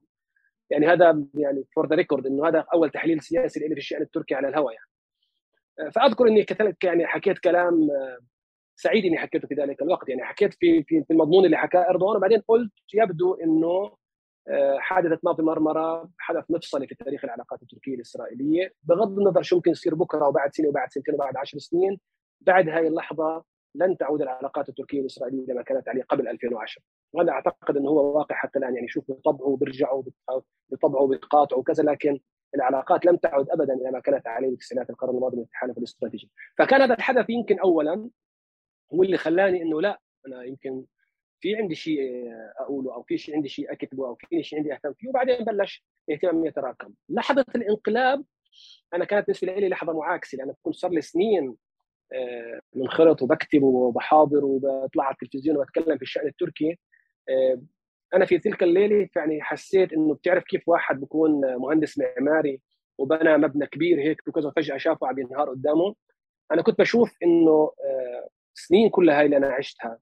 20 سنة من 96 ل 2016 20 سنة في تركيا كل اللي شفته إنه لا يعني عم ينهار لأنه آه إذا في شيء عملته تركيا وانجزته فهو إنه هي عملت استقرار سياسي واستقرار اقتصادي بيضيق لحد كبير فكرة الانقلابات العسكرية، وأنا كنت داري ودارس ومتعمق في موضوع الانقلابات وشو عملت تركيا وبالبلد وبالناس آه على مستوى الفرد على المستوى الجماعي، فكنت شايف إنه لا يعني يعني رسمي انحرق دمي زي ما بيقولوا وأكثر من فكرة الخوف على الموضوع الشخصي إنه ما كان كثير بحساباتي آه، لكن كنت شايف إنه لا البلد لوين رايحة وكذا وإلى آخره فكان حدث مفصلي بس شو اللي دفعني؟ أعتقد اللي دفعني أكثر للاهتمام في الموضوع التركي هو دافوس ومرمرة اولا لأنه هم حدث كانوا تاريخي فعلا ثانيا لأنه له علاقة بالقضية الفلسطينية يعني أنت عم تحكي عن حدث تركي بس هو كثير بلامسك أنت كفلسطيني له علاقة بأنه تركيا وإسرائيل. يعني أنت كنت عايش في بلد علاقاتها كثير منيحة مع مع دولة الاحتلال مع الكيان الصهيوني. لكن وصلت لدرجة أو لمرحلة لا صار في صدام صار في دم صار في تناقض في المصالح وصار في إمكانية تغيير كبير في العلاقات التركية الإسرائيلية. فهذا بالتالي بيصب بشكل أو بآخر بيأثر بشكل أو بآخر في القضية الفلسطينية. فكان اهتمامي فيها كبير وأعتقد قد تكون هي الدافع للاهتمام أكثر فأكثر في الموضوع التركي هذيك السنوات. okay okay. طيب إذا إذا إذا معلش بدي تفهمني آه، مافي مرمرة؟ شو كان سفينة مرمرة؟ هي لما بتحكي عنها مفصلية مفصلية بين إيش وإيش؟ كيف كان شكل العلاقات؟ كيف كان شكل القبول؟ آه، حضور الأتراك حضور فلسطين في ذهن الأتراك حضور إسرائيل في ذهن الأتراك كمان. آه، شو الصور اللي تغيرت أو انكسرت؟ الأتراك في عمومهم في كل تياراتهم. القومي والمحافظ والإسلامي واليساري والعلماني والكردي والتركي وكلهم كلهم متعاطفين مع القضية الفلسطينية. هلا كل واحد له زاويته وكل واحد له مستوى معين من الدعم أو الانخراط أو المعرفة أو الإلمام، لكن في نهاية المطاف كلهم مع فلسطين وأغلبهم ضد الاحتلال. آه، لكن على المستوى السياسي البلد كبلد في التسعينات كانت متحالفة مع إسرائيل تحالف استراتيجي تعاون أمني واستخباراتي حتى ضد سوريا والعراق وإيران ودول يعني بيعتبروهم كانوا مهددات أو دول مناوئه لهم في المنطقة. اثنين حتى على المستوى العسكري شو بسموها صيانة وتطوير الدبابات والطيارات وكذا كانت تركيا تبعثهم لإسرائيل. فالعلاقات وحتى على المستوى الاقتصادي كانت كثير يعني متنامية. لحد حرب 2008 كانت إحدى المحطات اللي كسرت هاي العلاقة واردوغان كان في ذاك الوقت أو تركيا كانت داخل وساطة بين سوريا وإسرائيل. فاعتبر إنه بعد أيام من اجتماع في إسطنبول أو في أنقرة بتشنوا حرب على غزة أنتم يعني إذا مش صادقين في الموضوع. إجت دافوس ثم إجت ماضي مرمرة. فكانت من زاوية معينة واضح إنها مرحلة مفصليه في تاريخ العلاقات التركية الإسرائيلية. تركيا كدولة إقليمية صاعدة لها تأثيرها. وأنت كبلد أنت عايش فيها. أيضا صار في أنت عندك مشاعرك مختلطة و... وين رايح البلد وما إلى ذلك. وبالتالي أنا أعتقد إنه ما في مرمرة أو سفينة مرمرة اللي كانت رايحة لكسر الحصار في غزة. بهذا المعنى وبعد ما الإسرائيلية قتلوا اغتالوا 10 ناشطين أتراك تسعة وبعدين يعني توفى واحد منهم لاحقا عملوا شرخ كبير على المستوى السياسي وحتى على المستوى الشعبي. يعني كثير ناس اللي كانوا متعاطفين بس مع فلسطين صاروا بيعتبروا إنه إسرائيل سفكت دم تركي. فهذا أيضا بعد أو معنى آه، مختلف بالنسبة لهم وهذا حتى اللحظة بالمناسبة موجود يعني. حتى لو طبعت العلاقات بطريقة أو بأخرى لا على مستوى شرائح منيحة من الشعب. إسرائيل غير ظلمها للفلسطينيين وغير احتلالها وسياساتها. هي آه، من جهة سفك دم تركي آه، بغير حق زي ما زي ما يقال. وبالتالي كانت مرحلة مفصلية في العلاقات بين البلدين. ولذلك أنا قلت يوميها أنه أوكي في الآن قطيعة وسحب سفراء وكذا. حتى لو رجعت العلاقات لاحقا صعب إنها ترجع كما كانت في السابق وأعتقد انه هذا حتى اللحظة شايفينه أوكي. ما في مرمره كان أثرها أكثر على آه بعرف إنه الاثنين بصبوا مع بعض بس معلش بدي أدخل بشيء تفصيلي أكثر إنه آه آه أكثر كثرة العلاقة مع إسرائيل أو كثرة الصور اللي موجودة كانت مع إسرائيل ولا كمان قربت لفلسطين أكثر؟ بطبيعة الحال في السياسة سياسة الفراغ. فأنت لما علاقتك مع طرف بتسوء بطبيعة الحال تلقائيا أو عن قرار مسبق انك بتروح للطرف الآخر أكثر. آه هذا واحد. اثنين أساسا كان العلاقات الرسمية مع الطرف الفلسطيني جيدة. أضيف لها علاقات مع أطراف أخرى مثل حماس مثلا بعد 2006 بعد الانتخابات. صار في مجال إن تركيا لا في في زيارات على أقل تقدير أو فتح علاقة لأنه هذه قوة سياسية فازت في الانتخابات. ثلاثة صار في آه، بطبيعة التهديد الجديد أو بطبيعة العلاقة المستجده صار في اهتمام أكثر بتفاصيل القضية الفلسطينية ووضع الاحتلال. يعني أنت دولة صرت معها في قطيعة دبلوماسية وفي بينك وبينها قضايا ومحاكم وسفك الدم تركي فبالتالي أنت صرت مهتم أكثر إنك تتبع هي شو بتعمل وتنتقدها وتهاجمها وإلى آخره. فهي عملت نقلة بطبيعة الحال مش بس على مستوى العلاقة مع إسرائيل بطبيعة الحال مع الفلسطينيين أيضا. ولاحظ إنه يعني يمكن تكون هذيك السنوات هي اللي حملت آه، كل هالتغلغل بديش أقول تغلغل الانخراط التركي أكثر في الموضوع الفلسطيني وعلى مستوى كثير من الزوايا. وإنه حتى اللحظة حتى في حديث الأتراك التقارب مع الكيان الصهيوني وما إلى ذلك بيحاولوا دائما يأكدوا إنه هذا لن يؤثر على علاقاتنا مع الفلسطينيين آه، وإنه لأ يعني هذا يعني موقف تركيا راسخ وإلى آخره. وأعتقد إنه مثلا لاحقا أثر مثلا ب 2016 وتلك الفترة و2017 وكذا كانت تركيا رئيس الدوري ل 18 رئيس الدوري لمنظمة التعاون الإسلامي، بالتالي هي قادت العمل الرسمي الإسلامي بخصوص موضوع نقل السفارة للقدس وما إلى ذلك، يعني أقصد إنه هاي الكسرة هاي كان لها تداعيات كثير كبيرة على الدور اللي بتلعبه تركيا في المنطقة بشكل عام في علاقاتها مع إسرائيل وفي علاقاتها مع فلسطين. أوكي. آه طب أنت أنت عشت وبتعرف كثير منيح ذهنية الترك أو الأتراك. قد إيه بتحس إنه ما في مرمرة هو الحدث اللي آه أثر وراح يضل مأثر بالناس اللي عاشته. بس يعني الشريحة العمرية اللي ما عاشته أو ما وعيت عليها رح تتعامل معه كتاريخ وجزء كتير من الأحداث التاريخية اللي صارت في تركيا. فمش رح يكون مأثر يأثر فيها أو بوجدانها أو بعاطفتها اليوم. لا مش مش شرائح عمرية برأيي آه، بس يمكن تكون شرائح آه، مجتمعية أو تيارات سياسية وفكرية. يعني بالأساس في نهاية المطاف ماضي مرمرة اللي كانوا قائمين عليها وما أكثر الشريحة الإسلامية في تركيا. منظمة ليها واللي حواليها وكذا والى آخره ورعاية رسمية أو شبه رسمية خلينا نقول فبالتالي هاي الشرائح هي اللي كثير أثرت فيها في العمق ماضي مرمرة. وهم اللي لحد اليوم هم اللي بيحيوها كل سنة. ذكرى ماضي مرمرة والشهداء وإلى آخره. آه، بس أنا بعتقد إنه الانطباعات التركية عن إسرائيل هي بالأساس سابقة على ماذا مرمره يجد ماذا مرمره عمقت الأمر. يعني هم بيعتبروا إنه إسرائيل دولة احتلال وإسرائيل ممارساتها ضد الفلسطينيين وهذول إخواننا المسلمين. بالتالي الشعور القومي التركي كثير متصالح مع مع فكرة الدين. يعني ما في تضاد أو تناقض بين الفكر القومي والفكر المحافظ أو الديني في تركيا. بالتالي حتى القومي بينظر ان هذول إخواننا الفلسطينيين البلد مسلم كيف يتعرضوا للاضطهاد آه، الآخرين العلمانيين وغيرهم يطلعوا إنه شقيقنا الفلسطيني هذا أو اليساريين مثلا لهم علاقات مع التيارات اليسارية التاريخية الفلسطينية يطلع من هذه الزاوية. وبالتالي التعاطف موجود. هلا في قد يكون في مشكلتين يمكن يكون في هذا البعد أحمد على مدى السنوات الواحد بيلمسهم اولا إنه التعاطف شديد وشامل لكنه لا ينعكس دائما مش عند كل الشرائح هو منعكس معرفي ومعلومي والمام صحيح ودقيق. يعني هو تعاطف أكثر شعور أكثر منه منه معلومة قد يكون عند شرائح كثير. وهذا بيؤدي أحيانا في بعض المحطات بيعمل بيعمل سوء فهم أحيانا. الأمر الثاني إنه الرأي العام في تركيا وهذه سمة بالثقافة السياسية التركية كثير متأثر بتوجهات البلد بتوجهات القيادي الحكومي الرئيس. آه، بس كثير من استطلاعات الرأي دوريا سنويا تنعمل العلاقه مع مختلف الأطراف أمريكا روسيا الصين إسرائيل إيران تركيا سوريا العراق كذا.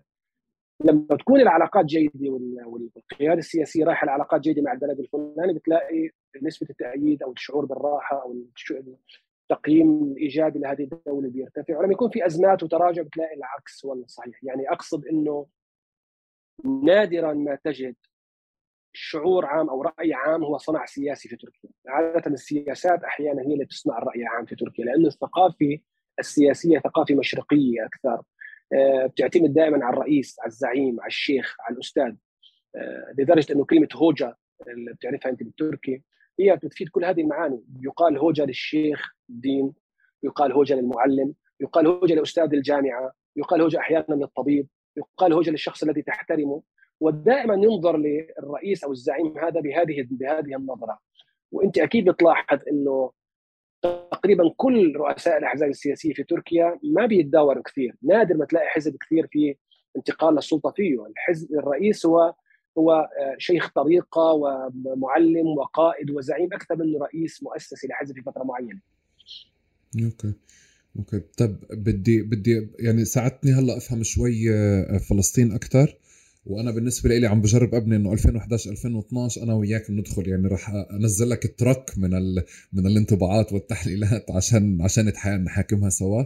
بس كمان بنفع تفهمني ما قبل 2011 كيف كانت العلاقة مع العرب أو صورة العربي آه، في تركيا أو صورة العرب والنقاش كله اللي بيتعلق بقضية تركيا عمقها في عمقها لازم يكون آه، عند العرب أو مع الاتحاد الأوروبي أكثر وكل هذه الدبيت اللي اللي يمكن بتساعدنا بعدين نفهم هلأ بمسار الحلقة 2011 كيف استقبلتها تركيا والأتراك كيف استقبلوا اللحظات هذيك؟ أه لحد 2002 خليني أقول لك اولا لحد قبل قبل العدالة والتنمية آه، النظرة كانت سلبية في العموم مش بس شعبيا سياسيا تجاه العرب. يعني في شيء تاريخي متعلق بالثورة العربية وكذا طبعا تعرف أحيانا في حدث تاريخي بيزيد عليه كثير إشاعات ومعلومات مغلوطة وتحشيد وكذا فالنظره بالعموم للعرب نظرة سلبية في تركيا. آه، أضيف لها أنه في تلك السنوات التسعينات كما قلت لك آه، تركيا منخرطة كثير مع الناتو ومع إسرائيل ضد ما تعتبره تهديدات. اللي هن كانوا في ذلك الوقت إيران والعراق وسوريا. فايضا هذا أمر. في سنة 99 تركيا وصلت لحدود الحرب مع سوريا. وبذكر لليوم بعثوا الدبابات على الحدود. وبعدين طبعا طلعوا جلان من سوريا. وصار في يعني تهدئة للوضع. لكن كان في احتمالية يصير في صدام عسكري بين تركيا وسوريا. لذلك حتى تلك اللحظة حتى سياسيا وليس فقط شعبيا في نظرة سلبية. للعرب هلا مع العدالة والتنمية وخصوصا انه تركيا تطورت كثير اقتصاديا وتنمويا وصار بدها وصار عندها علاقات مع مختلف الأطراف الأمر شوي آه، خف إلى حد كبير وصار في تعاون اقتصادي. والتعاون الاقتصادي والثقافي والقوة الناعمة تتطلب بالضرورة الانفتاح على الآخر وهذا صار إلى حد كبير جدا. آه، فخفف كثيرا هذا الأمر. هلا 2011 آه، حملت متغيرين مهمين جدا أحمد. طبعا في ذلك الوقت آه، تركيا أقرب لفكرة الانضمام للاتحاد الأوروبي وبالتالي سياسيا خارجيا كل الأمور جيرت لهذا الأمر إصلاحات في الداخل اقتصادية وقانونية وعلاقة العسكر بالحياة المدنية وعلى المستوى الشعبي بعض الحقوق والخدمات وكذا كلها في مسار شروط الانضمام للاتحاد الأوروبي وكذا لكن هذا ما كان خط وحيد كان في انفتاح على الكل. وكان في شعور بتركيا الجديده اللي هي فعلا الآن آه، من منطق قوة إنجاز التعبير أو منطق ثقة بالنفس منفتحة على الآخرين، الآن عندها قدرة اقتصادية ومبادرات سياسية وكانت بالمناسبة من المفارقات في تلك السنوات مقبولة من مختلف أطراف الاستقطاب في العالم العربي. يعني اللي كانوا بتسموا محور الممانعه ومحور الاعتدال تركيا كانت علاقاتها جيدة مع الطرفين لحد 2011 الآن 2011 جاب شغلتين حتى ما أطول. اولا في الداخل التركي كان ذروة قوة العدالة والتنمية. في الموضوع الاقتصادي والسياسي وانتخابات 2011 جابت 49.5% أكثر ما حصل عليه العداله والتنمية. وفي سلسله إنجازات التسع سنوات السابقة. اثنين جابت الثورات. جابت الزلزال اللي قلب الموازين في العالم العربي. فكانت لحظة شافت فيها تركيا إنه النظام الإقليمي قابل إنه يتغير ويتغير بشكل يكون لتركيا فيه دور رائد وليس فقط يعني مساهم.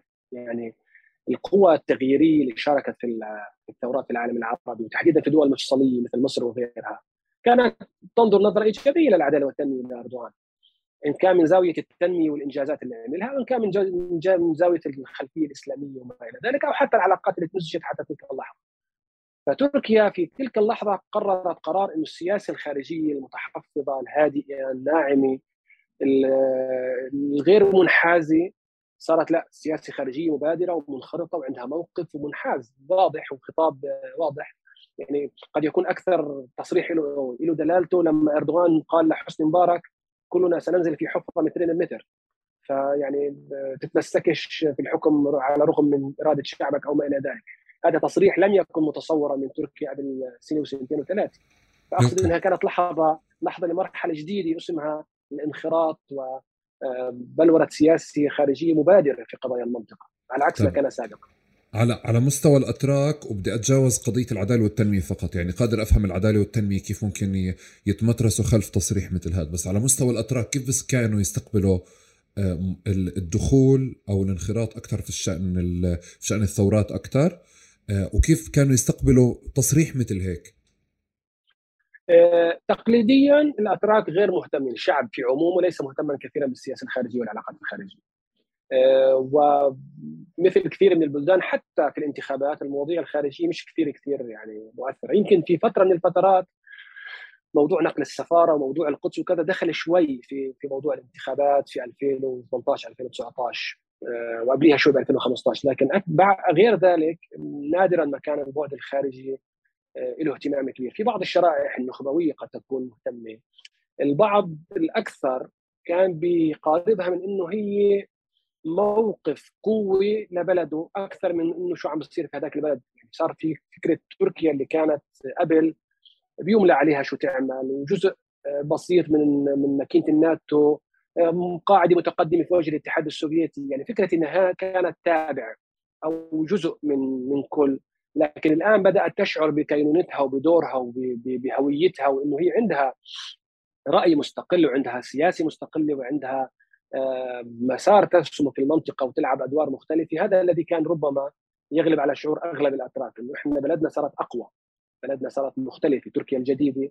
أكثر من فكرة إنه يعني ندعم مين هنا وهناك. هذه فكرة إنه تركيا بتدعم تيارات أو غيرها أو إنه لها موقف ايديولوجي وكذا هذه إجت لاحقا باتهامات أكثر من الخارج وصار لها صدى بالداخل لكن في تلك اللحظات في 2011 و2012 وكذا لا ابدا. يعني أنا معلش أنا بدي أعيدك للعدالة والتنمية لأنه هو قرار سياسي في النهاية.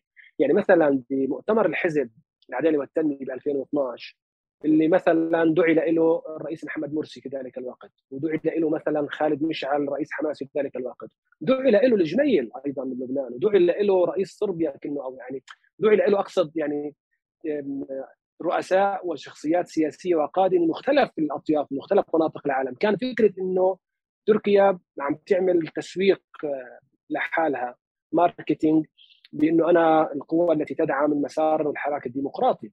وفي ذلك الوقت كان في بعض الانتقاد قد يكون لكن كثير على الاستحياء لأنه كانت تركيا بتنجز وكانت تركيا لها كلمة مسموعة وكانت مركز آه، جدل ومركز تحريك لكثير من المسارات السياسية.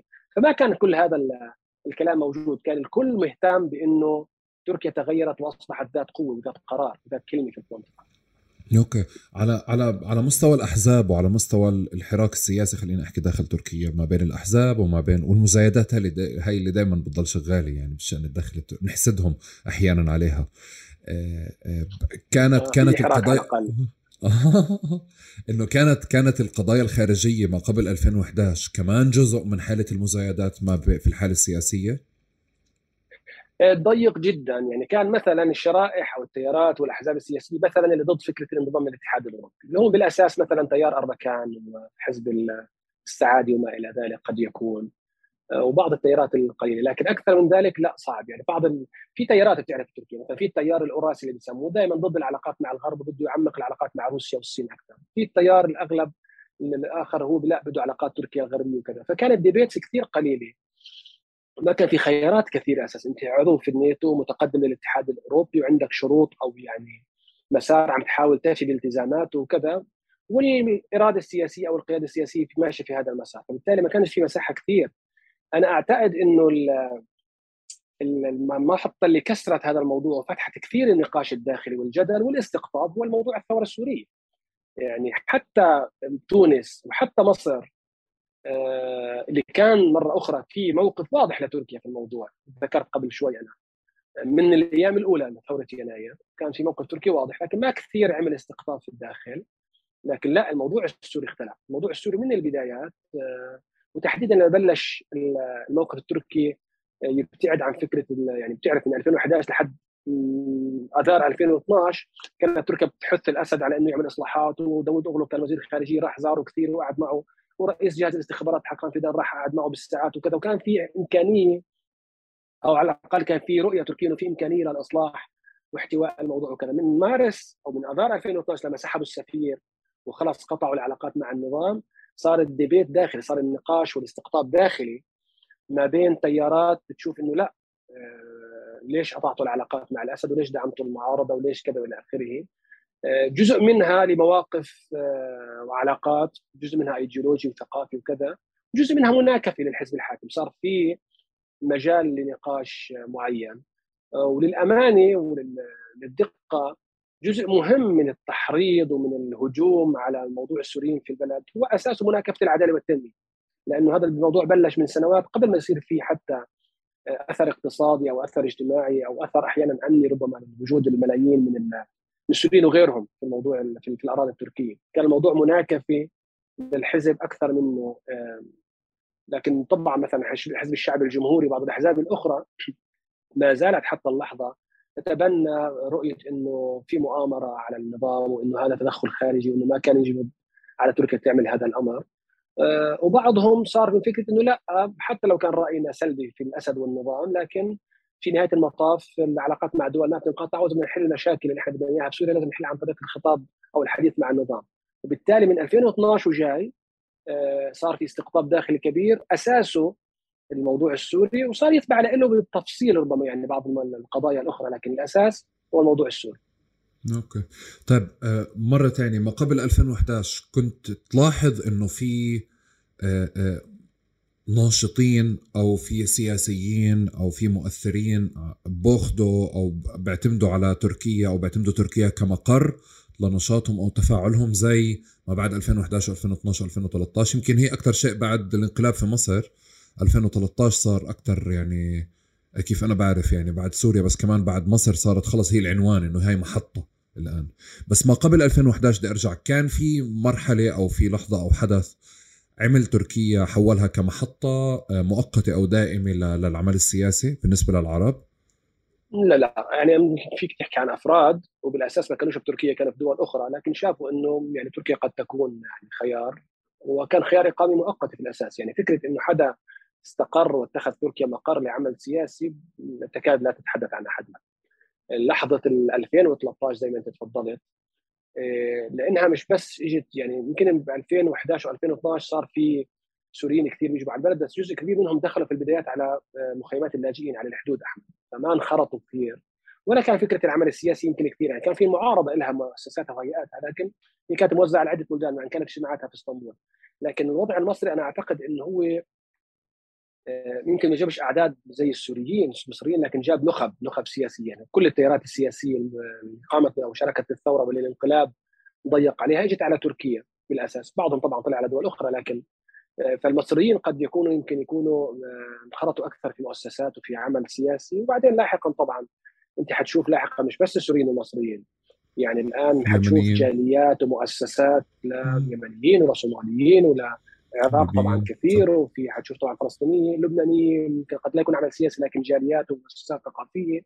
وطبعا يمن وغيرها يعني تقريبا كل البلدان يعني حتى تونس وغيرها والجزائر وكذا حتلاقي برضه لهم مؤسسات. ليس بالضرورة عمل سياسي خالص بمعنى عمل معارض لكن في فكرة إنه صار في عندنا أعداد كثيرة وإحنا مستقرين في تركيا فينبغي أن ننظم أنفسنا. هذه الفكرة اللي دائما ولذلك أنا دائما بقول إنه إذا كانت لندن هي عاصمة الاغتراب العربي للمعارضات العربية آه، في السبعينات والثمانينات وما إلى ذلك فاسطنبول أو تركيا في العموم هي بلد الاغتراب الحالي للقوى والتيارات السياسية المعارضة آه، في هذا العصر في هذا الوقت يعني.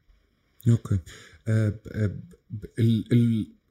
ومعلش هيك خليني يعني ساعدني أفهم شغلة إنه إحنا كنا نعرف كمان إنه كان في قرار باستقطاب هاي الحالة باستقطاب الناشطين باستقطاب المؤسسات هاي أو بخلق مساحة للمؤسسات. بس بنفس الوقت أنا بفكر إنه كعربي كناشط عربي كان ممكن أشوف إنه تركيا هي من غير ما يكون عندي علاقات مع مع أحزابها الداخلية أو مؤسساتها الداخلية أو مؤسسات عربية عايشة هون بقدر الاقي حيز لإلي إني أكون فاعل سياسيا مع بلدي فيها.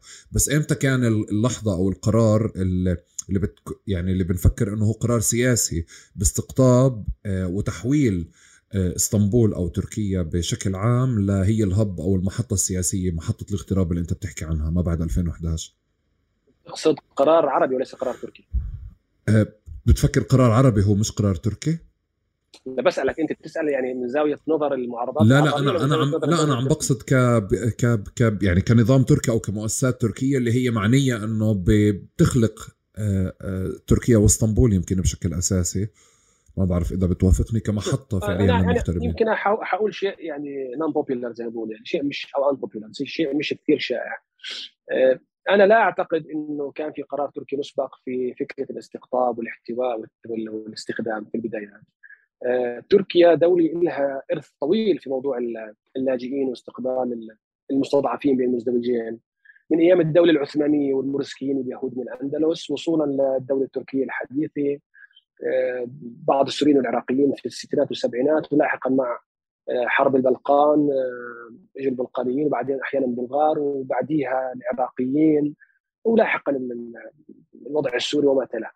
فبالتالي فكرة استقبال القادمين من الخارج هي فكرة تركية موجودة. وفي لدى الشعب التركي معاني الضيافه والاستضافه والتفاعل وما إلى ذلك. آه، والقدوم السوري رغم إنه كان بمئات الآلاف منذ البدايات كان في احتضان كامل من تيارات شعبية مش بس حتى بقرار سياسي.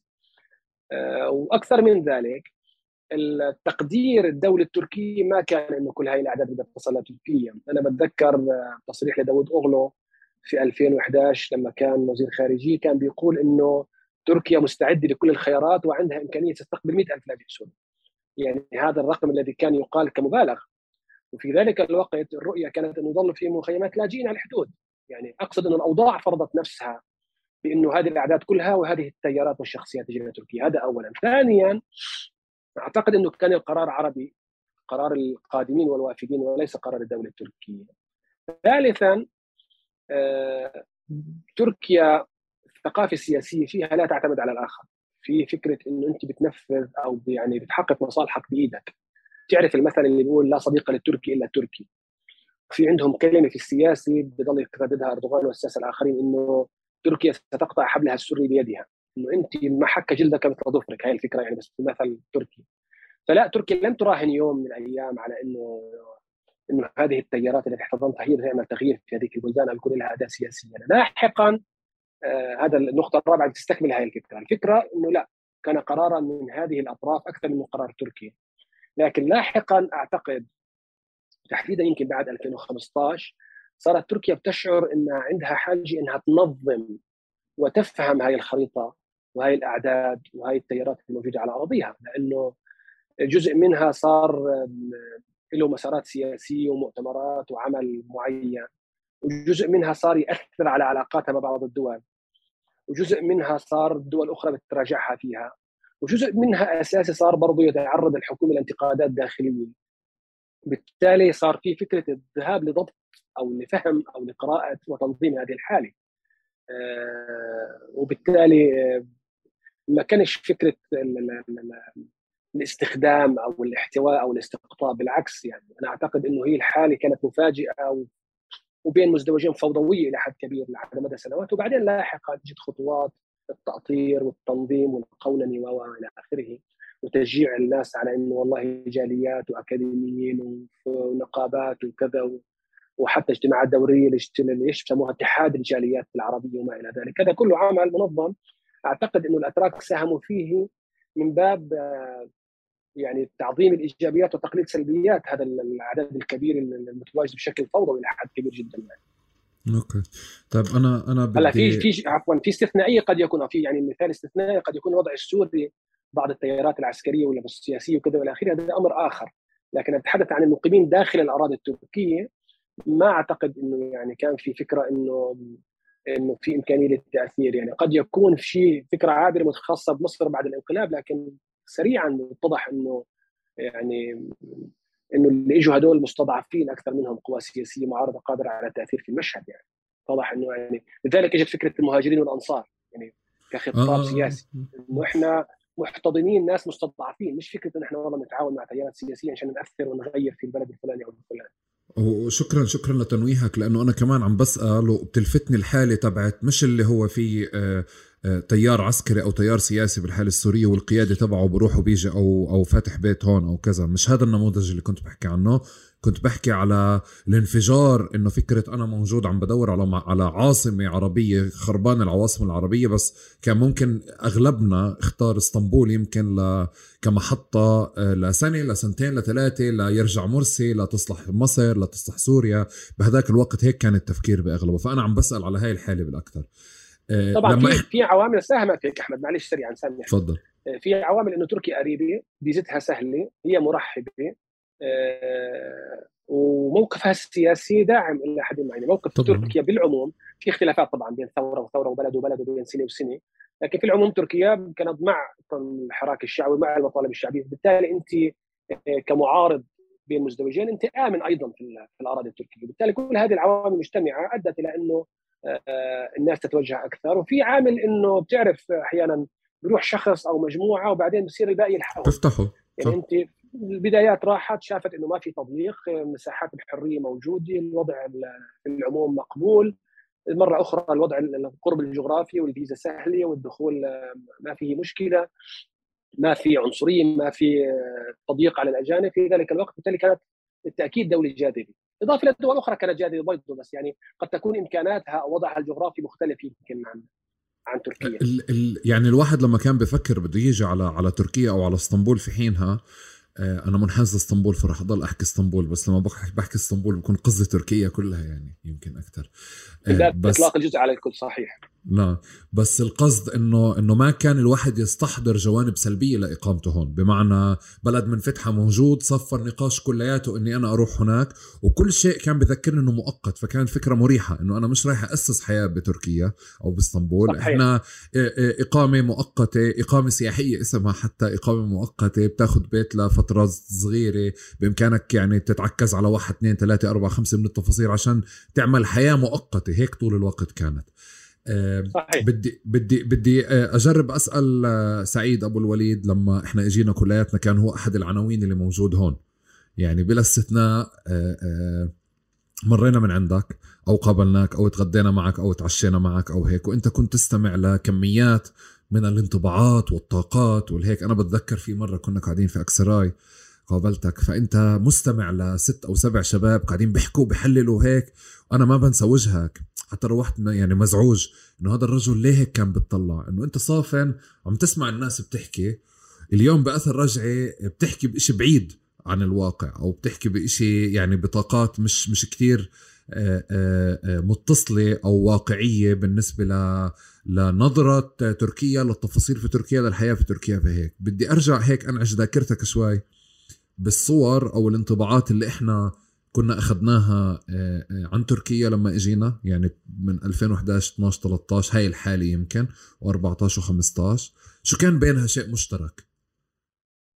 يعني اولا خليني أقول إنه يعني آه، زي ما قلت لك أنا لما جيت مثلا على تركيا كان في الناس اللي سبقونا هذول كانوا مش لنا عناوين يعني. فبالتالي مش إنه والله لأنه سعيد مختلف أو يعني والله قصه كبيره هي الفكرة إنه أنت سابق وجودك في البلد وبتتقن اللغة وبتعرف الأمور وكذا. فبالتالي آه بصير في إنه أنت يعني حدا قد يكون اسم معروف. الأمر الثاني إنه أنا بحب الحياة الاجتماعية وبحب العلاقات الشخصية وتكوين الصداقات وما إلى ذلك وكنت مهتم بالحياة.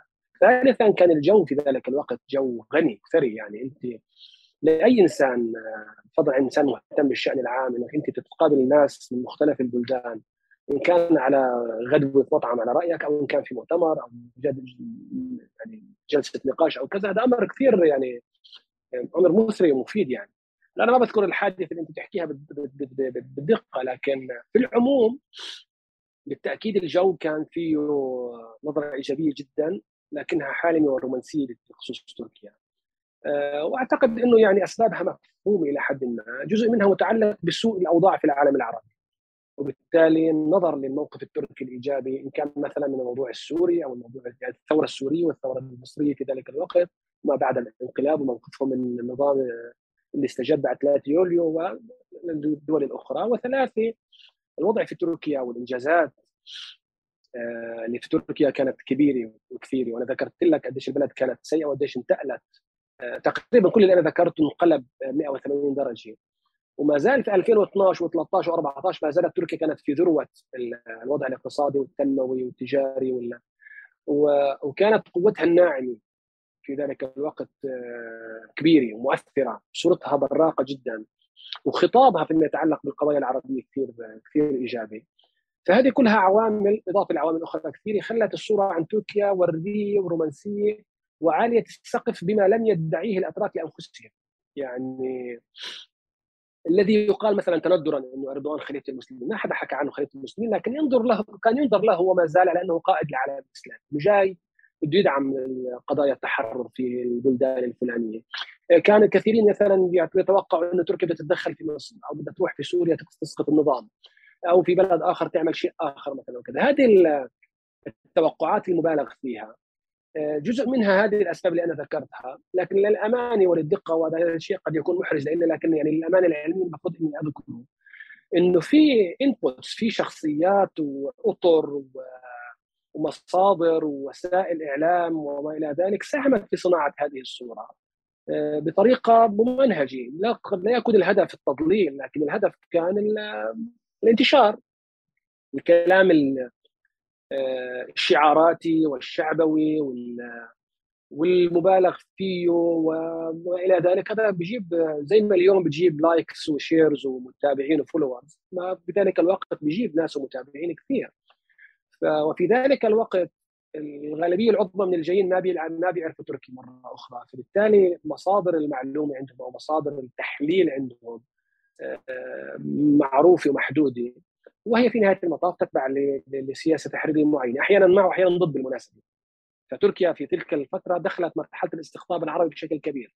اللي صار شايفها ملائكية وبرومانسيه حالمة جدا واللي كان يشوفهم شياطين ومحتلين وإلى آخره والعثمانية الجديدة وما إلى ذلك. وصعب كان إنك تشوف شيء ما بين الأمرين هيك موضوعي أو هادئ أو عقلاني. آه، أنا بطبيعتي بحب الاستماع للامانه آه، قد يكون الانطباع إني بحكي كثير لأني بطلع على التلفزيونات لكن في العموم في الجلسات أنا بحب الاستماع أكثر قد يكون. ونادر إني أتكلم إلا إذا سئلت بالمناسبة. آه، بس آه، على هامش هذا كله قد يكون أو قد تكون هذه الحالة حالة الاستقطاب اللي أنا كنت أشوف إنها شوي بعيدة عن التقدير السياسي الصحيح أو الدقيق هي من جزء من اللي دفعني كثير إني أتعمق في الشأن التركي وأصير أكتب فيه وأحكي فيه وأكتب. واللي عملت لي وجع رأس كثير لحد اللحظه يعني وجع رأس من العرب مش من الأتراك.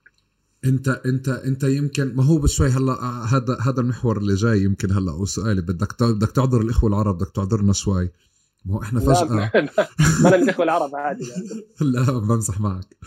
أه أه بقصد إنه كمان بنفس المرحلة اللي أنت أنا بعرفك من قبل فبالنسبة لإلي كمان قعدت وسمعتك وانت بتحكي عن انطباعات مثلا كنت بتصحح انطباعات أنا بحملها لتركيا فرضا أكثر من من شو بتحمل تركيا وكنت بتسمع أنت لكتير تفاصيل الإشي اللي راكم كمان على وعي سياسي ومعرفة سياسية ولغة وصرت تكتب بنفس الفترة هديك كان في يعني بومينج. لهيك يعني بز يمكن لمتخصصين ومتابعين وكذا. فإحنا بصير عندنا حتى نقاش إنه سعيد هو متخصص ولا متابع. وبظن أنت حتى يعني من كتر ما المشهد هذا الفوضوي كان في حينها واستمر لليوم جزء منه حتى الإعلام التركي والإعلام العربي وغيره واللي تركز على على عرب موجودين هون أو مجنسين موجودين هون أو حتى عرب موجودين في بلاد عربية يعني بتطلع أنت عليهم إنه مرحبا هذا عن مين بيحكي؟ مش على تركيا اللي إحنا بنعرفها يعني. كل المشهد هذا بخليك طول الوقت تصحح آه، آه، تصحح مفاهيم وتسميات ومصطلحات وأشياء عشان تكون دقيق لأنه محسوبه عليك. بس بتذكر في حينها يعني كنت كنت بدي أسألك إمتى حسيت إنه شوي الحديث بالسياسة التركية بالنسبة للعرب صار شيء مربح؟ قبل ما ندخل هلأ بقضية موضوعية أو مهنية التحليلات اللي كانت موجودة. بس عن جد كان في شيء إنه بتذكر ال interview desks كنت بدور على متحدثين بالشأن التركي بس مش لاقي لأنه ما كان في هذا الإشي وفجأة بعدين صار في خمسة ستة سبعة آخر المزايدات ما بينهم إنه أنا مجنس أو مش مجنس أنا تركي الأصل أو مش تركي الأصل وجر يعني هذا المشهد آه إمتى بلش حسيته؟ للأمانة للأمانة آه الغالبية العظمى من الذين يكتبون في الموضوع التركي بيكتبوا من باب المحبه، التفاؤل، التقدير الشخصي وكذا والى آخره، مش من باب البحث عن مكاسب. لكن أيضا هناك من رأى إنه هذا الأمر أيضا تجارة مربحة. أنا بتذكر آه، بلاش أذكر الاسم يعني إحدى الزميلات والصديقات الباحثة في الشأن التركي ذكرت لي إنه أحدهم اجى وقالها إنه ليش أنت ما بتعملي business؟ في business اسمه الشأن الإيراني بعد التدخل الإيراني أو السياسات الإيرانية في المنطقة اطلع يسبي على إيران واحكي نظام الملالي وقول الشيعة وكذا وإلى آخره بتصيري تعملي business بتعملي فلوس. آه، وهي طبعا رفضت هذا الأمر لأنها إنسانة يعني باحثة تحترم نفسها. آه، ففي بشكل مشابه آه، في شيء أعتقد مع السنين صار اسمه الشأن ال business التركي أو الشأن التركي. هلا هذا ال scale تاعه أو الحد تاعه قد يكون مختلف؟ البعض يعني قد يكون استفاد من الظهور الإعلامي بمعنى استفاد بشكل مباشر. البعض بيستفيد شهرة البعض بيستفيد اسم البعض بيستفيد حضور ومكاني آه، يعني الامر الأمر متنوع. لكن أنا من الحقيقة بشوف إنه هذا الاستثناء. يعني الاغلب الأغلب آه، هم أناس آه، مطلعين إلى حد ما. وأنا يعني بحاول أختار عباراتي بدقة لأنه في نهاية المطاف أنا إنسان جاي من خارج نطاق العلوم الإنسانية. وأكثر ما يوجه لي هو انتقاد إنه أنت مش من أهل الاختصاص. البعض يعني بيشوف إنه الاختصاص هو الشهادة فقط يعني ورقة لازم يكون ورقة عشان الاختصاص. ما عندوش فكرة الإمكانات والمهارات وما إلى ذلك. لكن لذلك أنا يعني بديش يبين كلامي لا الله إني عم بزود على حدا أو منتقد حدا لكن الفكرة إنه الغالبية العظمى لم تنظر الأمر على انه بزنس لكن كان هناك من استفاد بالتأكيد. يعني إحنا بنعرف نماذج آه، التي روجت لنفسها تحديدا الذين روجوا لأنفسهم ما ليس لهم إن كان على مستوى الاسم أو الجنسية أو المنصب أو العلاقات السياسية مع مع الحزب الحاكم في البلد روجوا واستفادوا على المستوى الشخصي وعلى المستوى الاقتصادي والتجاري وبزنس وشغل وما إلى ذلك. هذا أمر آخر. لكن آه، أنا كان أعوذ بالله من أنا يعني كان يعني نظرتي إنه آه، الباب الأول المدخل للاستفادة إن كان جاز التعبير من التجربة التركية. وهذا بالمناسبة كان المدخل الأساسي لي في كتابي في الاهتمام والمطابعة والاختصاص لاحقا في الشأن التركي. وأنا بالمناسبة أعتبر نفسي مختص ولا أعتبر نفسي متابع فقط. آه، مش موضوعنا لكن على الهامش. لا لا أنا عم بحكي 2014 لا مش لك الجواب مش لك الجواب اللي بيهتموا كثير في هذه التسميه لا لا هلا هلا هلا أنا بدي ما عندي مشكلة. القصة هاي بس أنا بتذكر 2014 كنت. فأقصد إنه آه كنت بشوف إنه إذا بدنا نستفيد إحنا في العالم العربي من التجربة التركية ينبغي علينا أن نفهمها بشكل صحيح في الأول. لا بدنا نبخسها ولا بدنا نبالغ فيها لا بدنا نهاجمها ولا بدنا ندافع عنها بدنا نفهمها اولا ينبغي عليك أن تفهم. ولذلك اللي أنت تتفضل فيه أنا كنت والله أحيانا بكتب آه، بشيء يخالف المنتشر أو الشائع الشائع. أو إني بن يعني بقول تحليل مختلف أو إني ممكن أكون بخطئ شيء كتب أو كذا وإلى آخره. هذا بيعمل بيعمل مشكلة ان الناس بتحب التصنيف. تحديدا في هذيك السنوات كان التصنيف كثير واضح يعني. بتصير أنت إما مع ومتطبل وبتسحج بتعبيراتنا العامية أو بتصير إنك أنت كاره وحاقد وإلى آخره أيضا بمصطلحات البعض. هلا هذا ما زال موجود للأسف حتى اليوم لكن خف كثير. في في هذيك الأوقات كان في مشاكل كبيرة يعني. وبتكلم مرة أخرى. أنا ولا يوم من الأيام حسيت إنه في عندي مشكلة من الجانب التركي يعني والله الحكومة ولا الحزب الحاكم ولا الأجهزة التركية والله شفت ما حدا عمره راجعني في شيء. آه لكن العرب عادة الأصدقاء والمحيط والمتابعين وكذا إنه دائما بيقرا جملة وبالتالي هو ما مهتم إنه يفهم بقدر ما هو مهتم إنه يصنف فلان مع ولا ضد. آه فبالبدايات صارت هذه المشكلة. أعتقد مع تراكم السنين صار في على الأقل شريحة معينة اللي هي متابعة على طول فاهم إنه لا هذا مش مع ولا ضد. هذا بيحكي بيقرر بيحي بيحلل بيستشرف. مرة بي إحنا بنشوفه إيجابي لأنه بيستشرف مسار معين ومرة إحنا بنشوف سلبي انه بيستشرف مسار آخر لكن هو ليس رأيه الشخصي ولا لا يدافع ولا يهاجم هو يقدم تحليل الذي قد يصيب يعني قد يصيب وقد يخطئ. طب أنا بدي أضيف على اللي أنت بتقوله كمان نفس الفترات كان في آه، أكثر من شخصية سواء تركية أو عرب اللي كمان كانوا بدوروا على نفوذ أو أو حضور اجتماعي من خلال يلموا السيفيات عشان يشغلوا الناس بمؤسسات بكم مؤسسة موجودة أو بشركات إنتاج موجودة فترة لما كان الإعلام كتير. كمان كان في فكرة إنه كمان شخصيات عربية وتركية اللي اللي كانت آه، بتروح بتشتغل على هوامش السيستم نفسه بتروح باتجاه آه، آه، فرص للربح فرص للبزنس فرص لكذا. كان في حالة كبيرة. بس الحالة نفسها هذه اللي كمان في جانب من سيئاتها وسلبياتها قضية المنافسة باتجاه النظام أكثر التسحيج المبالغة بالتسحيج المبالغة بالمزايدة ما بيننا وبين بعض أو ما بين العرب بعض هاي الحالة السلبية في مش عارف إذا فصلت كفاية بس اظن أنت يعني فهمت علي بس مش متأكد إذا عرفت أوصلها لحد ما بيعرف بالحالة التركية. بس يمكن المثال أو خطر لي السؤال لما كنت بشوف قضية الوشاية. بمعنى إنه إنه من أجل التقرب للنظام أو أو حزب أو أو قيادة ما في نمط الوشاية الرخيص اللي إحنا كنا نعرفه في بلادنا العربية إنه هذا سيستم هيك في أجهزة مخابرات بتعمله. ما بعرف إذا هذا الإشي كمان موجود هون آه، ولا إحنا جبناه معنا. يعني الحالة السياسية لما إجت آه، ومش عم بحكي على الوشاية بس عم بحكي على كل الظروف أو كل كل المناخ اللي اللي نقلناه أو تأثرنا فيه في الحالة التركية آه، جبناه معنا أو هو already كان موجود هون. شوف خلينا نعمل zoom out شوي. الظروف اللي صارت في العالم العربي يعني ظروف يعذرني البعض بسميها الحرب الحروب الأهلية. طبعا هي كانت ثورات لكن أقصد المآلات اللي صارت لها الحروب الأهلية المشاكل الداخلية الهجرات هي ظروف غير طبيعية. وهي دائما بيئة آه، لسلبيات كثيرة. لأنها بتحمل الانخلاع من الجذور من البيئة من شبكات الأمان اللي الإنسان بيكون موجود فيها ببلده شبكات الأمان اللي هي شخصية وعائلية ومحيط ودولي ونظام وفلوس وشغل كل هذه شبكات الامان كلها فجأة انت بتحسها إنها راحت تماما. هي بتؤدي لسلبيات كثيرة على مستوى الفرد وعلى المستوى الجماعي. الأمر الثاني إنه المشهد كان فيه حالة فوضى كبيرة وكبيرة جدا. أعداد كبيرة يعني الملايين إجوا لبلد آه، مختلفة بالثقافه واللغة وكذا وإلى آخره بفترة قصيرة جدا شهور تعد أو سنوات قليلة. فكان من الطبيعي للأسف إنه يكون في ظواهر سلبية سلبية جدا. وأنا بعتقد إنه الجزء الأكبر من هذه الظاهرة السيئة إحنا جبناها معنا. آه، لأنه كمان آه، الأنظمة الاستبدادية بتصبغ المجتمعات بصبغتها. يعني أنت لما بتشوف نظام فاسد بتصير تشوف إنه أصغر موظف في الدولة أيضا فاسد. آه، لأنه فقر مع فساد فبصير الموضوع فهلوي بصير بصير في فساد مقنن فساد مسكوت عنه.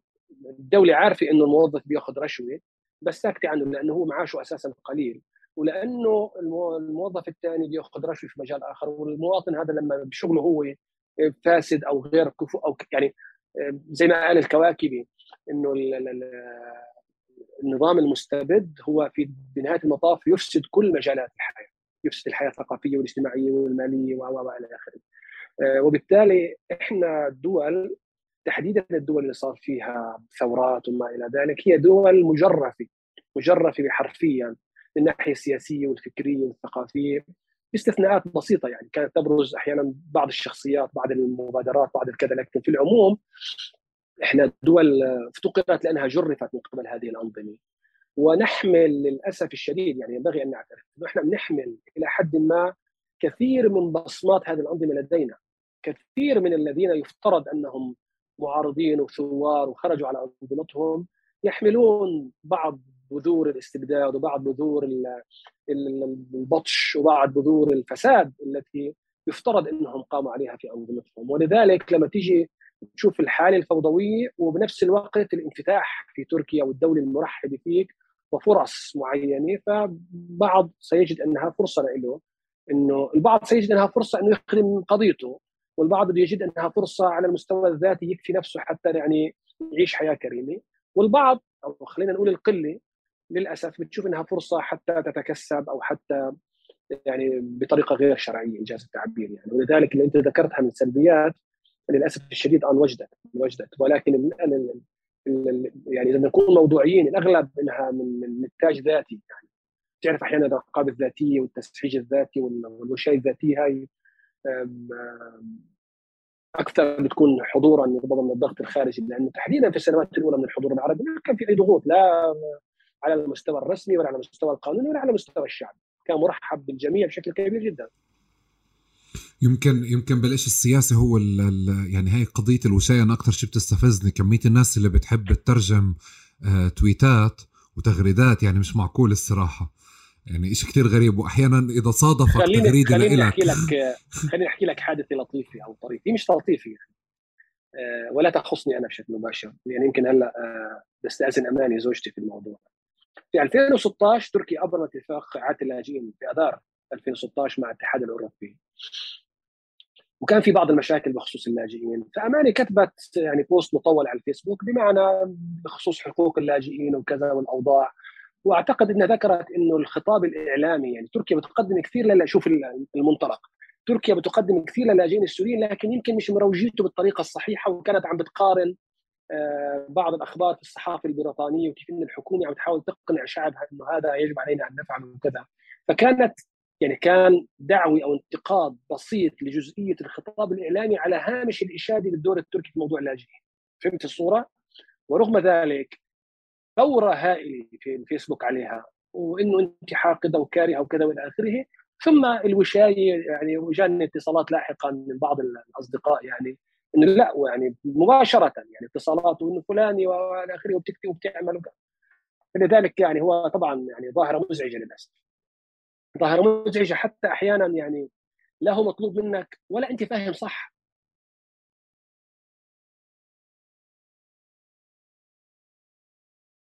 هي هي هي أكثر شيء مزعج فيها إنه هو مش مطلوب منك اللي هي حالة التطوع اللي, اللي بتستفز. بس أنا بدي أرجع مرة تانية أبعد عن السياسة شوي و و وتساعدني أفهم شغلة. لما اجينا كلياتنا هون عملنا إقامات دائمة إقامة سياحية. طلع المثال هذا ما أحلاه بعيد عن السياسي والسياسيين. آه، آه، في نظام كان إنه أنت بتروح بتعمل بتجمع هالأربع خمس ورقات وبتقدمهن. منيح؟ وكمان في وزارة داخلية موجودة هون اللي هي مش منظمة وتكافح الفساد بالكامل فيها هوامش موجودة. إحنا إجينا من خلفيات من بلاد عربية اللي بتدور وبتحب تقضي أمورها بالسريع بالإنجاز. فكنا دائما قبل ما نيجي نعمل الإقامة بنسأل مين بخلص لنا الموضوع هاي أو مين برتب لنا الإشي. فكل واحد بدفع 50 دولار 100 دولار زيادة كذا. هذا المثال اللي أنا عم بجرب مثلا أفهمه بالحاله السياسيه الكبيرة.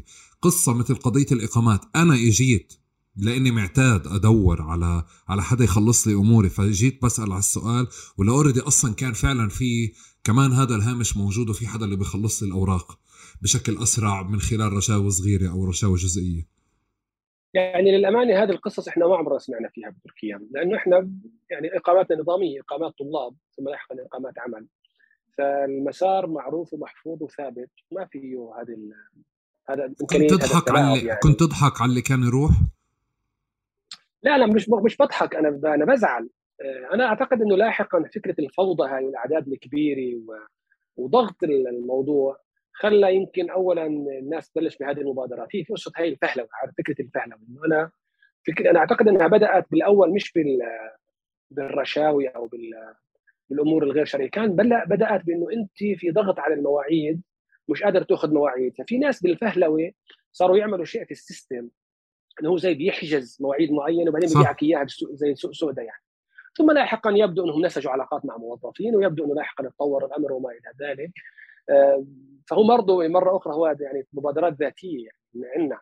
يعني أنا بديش اقعد أقول إحنا وهم يعني أنا بالنهاية لكن هي لا من الوافدين هي كانت مبادرات. وبالتالي هي بتلاقي يعني بتلاقي رصيد في المقابل. زي ما إنه كثير ناس يعني ما كان ينطبق عليهم معايير الجنسية وراح بيأخذوا جنسية أيضا بالفلوس ثم لاحقا استطاعوا من خلال علاقات بعض الموظفين وكذا إنه يدبروا هذا الأمر. لكن هم يعني يعني الأمر أعتقد إنه لما تفاقم وانشاف وكذا لا صار في تاطير صار في منع لهذه المكاتب الوسيطة إنجاز التعبير. هي لم تكن مرسمة أساسا ولا شيء في شيء بالقانون فكرة إنه أنت بتقدم عن طريق مكتب أو عن طريق وسيط أو كذا رسبت أو منعت ولاحقا صار في يمكن اضطرار إنك أنت تأخذ الموعد بشكل شخصي ولازم أنت اللي تروح وممنوع إذا المترجم مش محلف وفي علاقة رسمية أو قريب دم من العائلة ممنوع يفوت معك حتى على إدارة الهجرة. كل هذه السنوات الأخيرة اللي إحنا شفنا هذا هو محاولة لقوننه وضبط هذا الوضع الفوضى. لكن أنت عم تحكي عن دولة بدي أفت... يعني أحكي أرقام افتراضية. بدي أفترض إنه بسنة من السنوات كانت تعطي إقامات مثلا لآلاف ما بين طلاب أو عشرات آلاف ما بين طلاب ومقيمين وعاملين وإلى آخره. فجأة صارت تعطي إقامات لملايين بنفس البنى بنفس المؤسسات بنفس تقريبا عدد الكادر البشري الموجود وأيضا بنفس الإطار القانوني. فهذا كله أحدث صدمة وصار في حالة من الفوضى لفترة معينة. يعني في كان ترحيب ومحاولة للتعامل والتعاون والإيجابي مع هذه الحالة لكن لاحقا اتضح إنه غير ممكن وبالتالي صار في محاولات من داخل المؤسسات توسيعها وتكبير الامكانات ورفع السقف والكادر البشري وتسهيل الإجراءات لكن أيضا على هامش هذا المين ستريم كان في مبادرات ومحاولات أيضا ذاتية آه، ليست قانونية بالضرورة لكن الناس شافت فيها ان هي في إمكانية آه، تحل أمورها بسرعة على رأيك وتضمن النتيجة وتسرع وما إلى ذلك، من ناحية ثانية البعض راها وسيله للتكسب للأسف. أوكي. آه آه إذا إذا بدي أحكي لك إنه أنا بشوف إنه بمسارك الطويل كنت طول الوقت أكثر شيء بيستفزك بشكل الكتابة حتى بالنفس إنه يا جماعة تركيا لم تقدم نفسها كذا أنتم حملتوها كذا. أو إنه آه، أنتم بتحكوا هيك وهذا الحكي مش دقيق أو مش صحيح. اللي هو النمط اللي هو تصحيح صور أو تصحيح انطباعات أو تصحيح أفكار. شو بتحس ال ال هيك إذا بدي أسأل على مجموعة نقاط أو مجموعة صور بتحس إنه طول الوقت ما تغيرت. طول الوقت أنت بتجرب يعني تحليلات كتير قائمة عليها فبتطلع تحليلات غير دقيقة. آه، انطباعات أو توقعات بتطلع مش بس على مستوى سياسي حتى على مستوى الأتراك على مستوى السياح بس نيجي على مستوى كذا. شو الصور اللي بتحس إنه إنه يعني اللي هم مشان الله يا جماعة خلص الأتراك مش هيك. خلصونا بدنا نضل نحكي بهاي القصة. يعني خليني أقول لك اولا إنه هذا أسلوب أنا لا أحبه وما بحبه. يعني أسلوب أنا بعتبره مستفز. أنا ما بحب فكرة إنه تيجي تكتب يقول البعض كذا ولكن الصحيح كذا. يعني وأعتقد إنه يعني أنا تجنبت إلى حد كبير هذا النوع من الصياغات. أنا بعتبرها نوع من يعني الفوقية أو ما شابه لأن ما بحبذها يعني إذا قريتها لحدا غيري بتستفزني وأنا لا أفضل إني أكتبها. لكن اشتغلت أنا آه فترة طويلة على تصحيح مفاهيم معينة. مش من باب تسفيه لا سمح الله أراء ناس ثانيين من باب إنه بكتب قناعتي وتحليلي. آه، هلأ للأمانة لا الجزء الكبير من المواضيع هذه تغيرت عند الناس لأنه اللي كنا نكتبه ونستشرفه قبل سنوات صار الناس شافته بعينها. آه، وبالتالي جزء كبير من هذه الشرائح لا صار يتراجع وصار هو يحكي هذا الكلام ويرد الشيء اللي كان يستفزه قبل سنوات ويهاجمك عليه وينتقدك ويشوفك حاقد أو ما إلى ذلك آه، صار هو يقوله. وهذا يعني شيء جيد إيجابي. لكن المشكلة إنه طبعا اجى بعد آه، بعد سنوات طويلة وبعد محطات وبعد أحداث وبعد صدمات بالنسبة للبعض. الشيء اللي بضايل ما زال هو المشكلة الأساسية من وجهة نظري أنا إنه التعامل مع العلاقات الدولية والشأن السياسي بمنطق أو بأدوات أيديولوجية واصطفافات مسبقة. يعني انت فايت على الشأن السياسي مش تقدم تحليل وتقييم موضوعي؟ وإنما تعبر عن رأي أو أن تصنف. وبالتالي تغلب على الكتابات أو على الآراء أو على الأحاديث إنه إيجابي أو سلبي كويس أو عاطل. آه، سلطان المست... خليفة المسلمين ولا محتل وشيطان؟ آه، آه، معنا ولا ضدنا؟ ويقل في تلك السنوات كان من يتحدث بإنه كيف يصنع القرار في تركيا؟ وما هي محددات وملامح السياسة الخارجية التركية؟ ما هي مدخلات القرار التركي بخصوص الموضوع الفلاني؟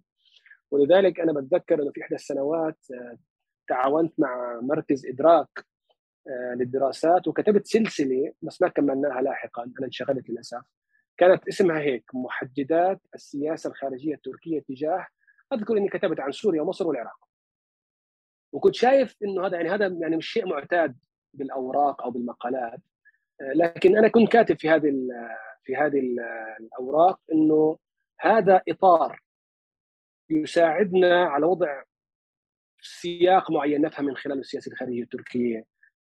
كيف تصنع تركيا سياستها الخارجية؟ كيف تنظر الموضوع الفلاني؟ وبالتالي لاحقا إذا صار في متغيرات في المعطيات كيف فينا نتوقع ونستشرف هل ممكن السياسة الخارجية التركية تتغير ولا لا؟ آه وفي الموضوع السوري مثلا تحديدا والمصري أنا كاتب في هذيك السنوات إنه والله آه إنه مثلا أولوية تركيا في الملف السوري أن تمنع إنشاء كيان له علاقة بالعمال الكردستاني كمنظمه ارهابيه على الوجهه الجنوبية. وإنه هاي الأولوية كل ما دون ذلك سيسير أو يجير لها. وبالتالي في كلام ضمني وفي كلام كتب إنه ممكن تتغير يتغير الموقف من النظام لاحقا. حتى في الموضوع المصري في سنوات كان الكل يقول مستحيل وما إلى آخره كنت بقول إنه لأ المعطيات و والمدخلات بتقول إنه لأ موقف تركيا ليس ثابتا. وصعب على دولة مثل تركيا ومصر قوتين إقليميتين وبالعلاقات الاقتصادية والتجارية وفكرة شرق المتوسط وما إلى ذلك. صعب يضلوا بنفس هاي هاي القطيعة. لازم لاحقا يبنوا نوع من العلاقات إلى حد ما خصوصا بعد ما تتغير بعض المعطيات في تركيا وفي مصر وعلى في العلاقات الثنائية. فكنت مهتم بهذا الأمر مهتم بفكرة الفهم. فكرة إنه كيف نقدم شيء موضوعي. آه ما كنت الحقيقة مهتم إنه والله إذا سمح الله تعالى على أحد أو سفه رأي احد أو كذا. كنت أكتب ما ما, ما يعني ما أفهمه أو ما ما أراه. ممكن يكون صحيح ممكن يكون مش صحيح. آه لكن هو كان أحيانا كثير يصطدم مع تابوهات ومع مقولات هيك كليشيهات معينة تنحط وبتنكتب في الموضوع التركي. فكان يظهر وكأنه أنا أرد على فلان أو علان أو وكأني أنا بفند المقولة الفلانية أو غيرها لكن أنا كمنطلق أساسي ما كان هذا همي للأسف. مش للأسف عفوا ما كان هذا همي ابدا يعني. أوكي. آه بدي بدي قبل ما أنهي بسؤال الترويح عن النفس لأنه أنت بنحبه آه بدي أسأل سؤال صغير وإذا إذا إذا بتقدر تجاوبه من غير تحليل كتير يعني سياسي وواقعي وأحداث وهيك بدي انطباع أو شعور يمكن أكثر كمقيم آه، وحدا آه، عنده هموم آه، واسعة ما بين تركيا وخارجها وأهله موجودين في لبنان وفلسطين وغيرها. قلقان من أو عندك شعور بالقلق من من الانتخابات القادمة في تركيا؟ مهتم أكثر من قلقان. أنا في الموضوع السياسي أنا في الحياة الاجتماعية والعائلية متفائل. في الموضوع السياسي لست متفائلا عادة. يعني أنا بيكون همي أن أفهم أكثر بيكون عندي قلق شو بده يصير. آه، بيكون عندي محاولة إني أفهم أو أستشرف أو أكتب. آه، لكن آه، قلق عميق يعني لا ما عادش يعني أعتقد إني تخطيت هذه هذه المرحلة فكرة إنه النتيجة تقلقني. بيكون عندي هم أكثر إني إني أكون فاهم أكثر واقدر إني أعبر أكثر عن عن عن منهجية معينة في التحليل. وبالتالي في الاستشراف والى آخره. يعني يمكن هيك شوي إذا بدك بكون أنا آه، يعني خالع قناع السعيد الشخص وحاطط قناع السعيد الباحث أكثر في الموضوع السياسي يعني. مش عارف يعني مش متقصد هيك لكن يعني بكون أكثر همي إنه آه، التوقع والكتابه أكثر من إنه والله شو بده يصير بالتالي قلق آه، شخصي يعني فما في حيز بالسياسة عندك أو بالتحليل تقصد لهذا فكرة إنه الشعور لحاله ينمي لك آه، عاطفة أو شعور أو قلق ما. يعني الأحداث أو الأخبار بتاخذها بمنطق التحليل أكثر المعالجة أكثر. يعني إلى حد ما يعني أنا أزعم إنه أكثر من 99% مما أكتبه لا يحمل رايا شخصيا. يعني ارجع على كل اللي أنا بكتبه ما أنا عشان هيك أكدت. أنا أكتب تحليل لا أنا أكتب رايا أنا... شخصيا. يمكن الاستثناء الوحيد أحمد إنه لما كنت بكتب بموضوع التطبيع مثلا موضوع القضية الفلسطينية لا أنا بتقصد في هذه هذا الاستثناء إنه أنا بحكي أحيانا رأي. يعني أنا لما اجى التطبيع أدين التطبيع أرفض التطبيع. آه، في موضوع الآخر أي موضوع سياسي آخر ما ما حتشوف سعيد بيقول آه، بيمدح هون أو بيرفض هون بيحكي رأيه الشخصي بيحكي تحليله. أتوقع يعني بيحكي عن أسباب هذه الظاهرة اللي صارت أو الحدث اللي صار وشو ممكن نتوقعه في المقبلة أو أو المستقبل.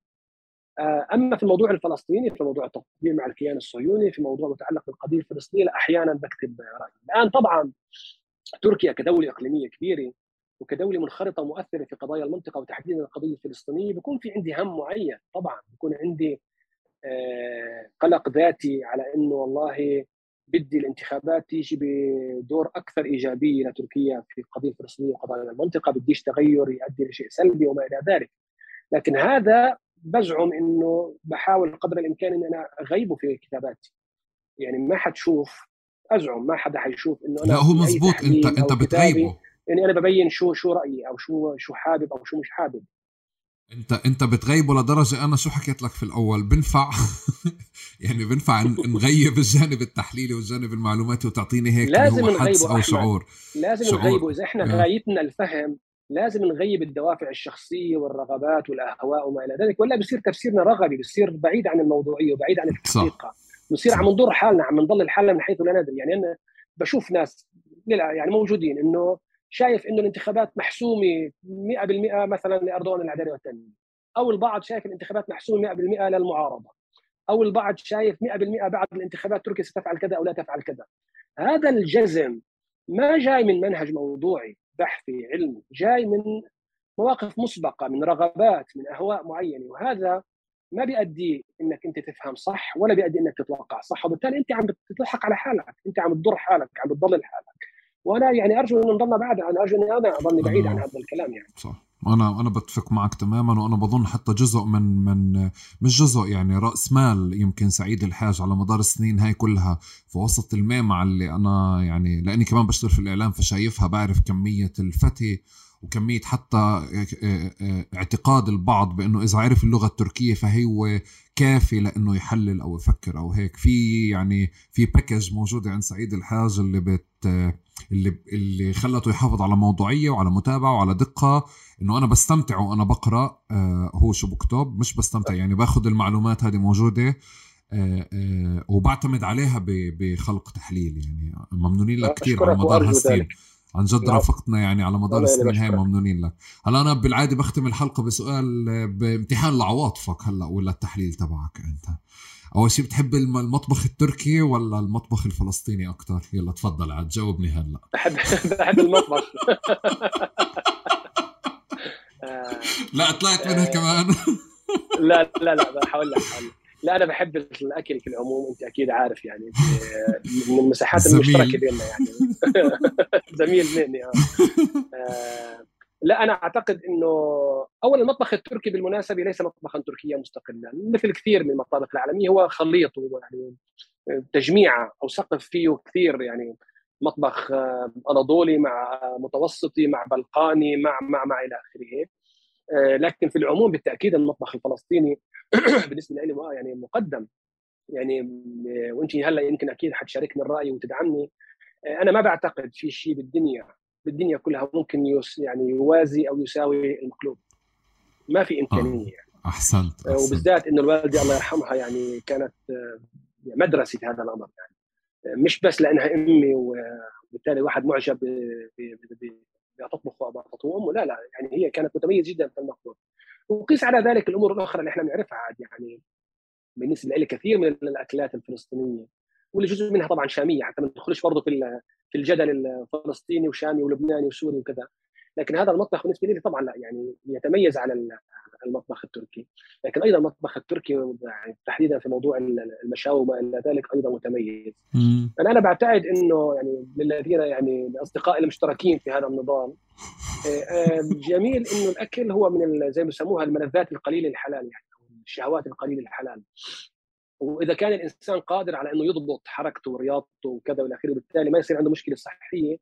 فأنا من الناس اللي مع الأكل تماما وأنا بحب بحب فكرة الأكل. يعني آه، يعني ما بيشغل يعني باكل أكل صحي الحمد لله لكن ما بيشغلني أكثر أكل الصحي بقدر ما يشغلني إنه أنا أستمتع بعملية الأكل.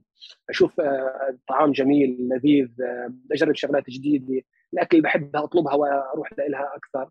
ويمكن الميزة اللي آه، يعني من رب العالمين ثم من البيئة البيت إنه الواحد ما بيرفض شيء. أغلب أو كل الأكل اللي بحبه وبالتالي يعني بسموها إيش درس طيب يعني بالفلسطيني بيقولوا.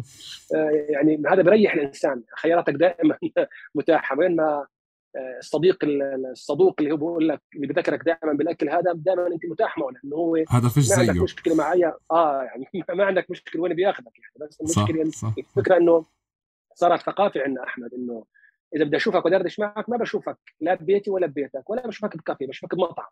لأنه حلو الحكي على الأكل. هلا هذا إشي خاص يعني بمجموعتنا يعني يعني يمكن اليوم خاص. السلبية الوحيده السلبية الوحيدة في هذا اللقاء أحمد إنه إحنا عم نحكي هيك من دون ما زوم يعني لأنه زوم إيه. بس أنا بدي أسألك هلا عشان أنت ذكرتني أنت بتحس انه إنه هذا يعني فكرة إنه نلتقي على أكل هذا إشي مشترك بين أصدقائنا المشتركين ولا هو إشي عام صار على مدار السنين نحن ما بنعرفش عنه. يعني أنا بتفاجئ إيه. إنه إنه إنه في ناس بتطلع تشرب قهوة وبتروح. طب يا جماعة وبعدين؟ ذلك فضل الله يؤتيه من يشاء يا أحمد. مش الكل لسه اهتدوا لهذه الفكرة المعية. في ناس بيعتبروا إنه فنجان القهوة مفيد للحكي. أنا ما بعتقد ذلك. يعني. بعتقد إنه الأكل هو اللي بيفتح الشهية وبيفتح الشهية على الأكل والشهية على الحديث يعني. وبعدين بصير الأكل الحديث نفسه طعمه جميل ورائحته جميله و... وأنت مقبل وإيجابي أكثر يعني لا بالعكس يعني أنا أعتقد فكرة الحديث على الأكل لازم لازم تعمم يعني تجربة يجب أن تعمم اتعبتني والله شو طابخين يعني اليوم؟ نرجو نرجو نرجو جهدك من خلال منبرك في هذا المجال شو طابخين اليوم؟ آه آه للأمانة بعدنا صباحا فبالتالي لسه مش محدد الطبخة. بالعاده يعني هذا اللي بتعرف نقاش الأزواج دائما. شو أطبخ اللي بدك إياه. آه، فلأني بحب طبخ أماني كله ما شاء الله هي مميز في المطبخ يعني ولاني مش كثير برفض أي شيء فعادة بتركها القرار إلا نادرا هيك لما يعني تحتار شوي بقولها طبعا أعطيني خيارين ثلاثة وأنا بختار لك منهم لكن أنا أطلب طلب يعني طلب معين نادر ما عملت فاليوم للامانه لسه يعني ما اطلعت على الخطة. أنا مبسوط إنه أنت يعني مش عامل خطة لأنه صراحة أنا هاي الفقرة بصير جسمي هيك يعني بصير إفرازات بكل مكان مع الروائح والأطعمة والأشياء كيف أنت بتحكي عنها. شكرا جزيلا على على هذا اللقاء. يعني أنا لإلي آه، شخص عن جد ولا مرة قلت لك بس أنا بالنسبة لي سعيد الحاج. هو شخص رافق إقامتي في في تركيا. مش لأنه التقينا كم مرة أو بين أصدقاء مشتركين بس بالنسبة لي أنت واحد من الناس اللي دائما ساعدني آه، أفهم تركيا أفهم حالي في تركيا أفهم الأوضاع الداخلية وكمان ساعدني أخلق يعني عقل نقدي. مبسوط جدا بأنه وسط وسط المساحات الكبيرة والشاسعة اللي فيها الكثير من المدعين ضلتك يعني بصدقك اللي عرفناه وبوضوحك اللي عرفناه. آه، آه، وكمان بالعقل النقدي يعني هذا مش إشي بسيط يعني أبدا. آه، شكرا كتير على هذا اللقاء. وممنونين لك على كتير أشياء يعني ممنونين لك على تصحيح المفاهيم وعلى العلم اللي بتعطينا إياه بمقالات ولقاءات كتيرة. يعني وبنعتز فيك. شكرا. إذا بدك تحكي شيء لك المايك يعني يعني اولا أشكرك جدا على هذه الاستضافة. أشكرك على كلامك الطيب. أرجو أني أكون استحقه يعني أو أستحق جزء منه. مرة أخرى أنا بالعادة يعني رافض للحديث في المجال في البعد الشخصي لكن آه، راهنت على ثقتي فيك ويعني أعتقد إن شاء الله إنه الرهان لن يخب. آه، واللي شافه يعني آه، إنه في كثير فعلا بعد شخصي وبعيد عن المتعودين على سعيد كباحث سياسي بيتكلم في التحليل السياسي يسامحونا شوي ويتحملونا شوي وارجو على الأقل يعني يلاقوا شيء مختلف شيء مسلي إن لم يكن مفيد في هذا اللقاء. شكرا لك أحمد. شكرا. شكرا شكرا. شكرا لك ويعطيك ألف عافية. شكرا. شكرا لكم جميعا. هذا هذا من اللقاءات اللي هو بتبرر التقارب وفكرة البرنامج والفورمات اللي أنا بعملها. فكرة إنه ممكن كتير نضل نسأل كيف نفهم تركيا بس تجربة حدا مثل سعيد الحاج ومساره في تركيا وخلفيات نشأته وهو وين واقف اليوم بساعدني أنا ساعدني ومتأكد إنه ساعد كثير منكم على على فهم السؤال وعنوان الحلقة. آه، شكرا جزيلا لكم ويعطيكم ألف عافية. تحياتي.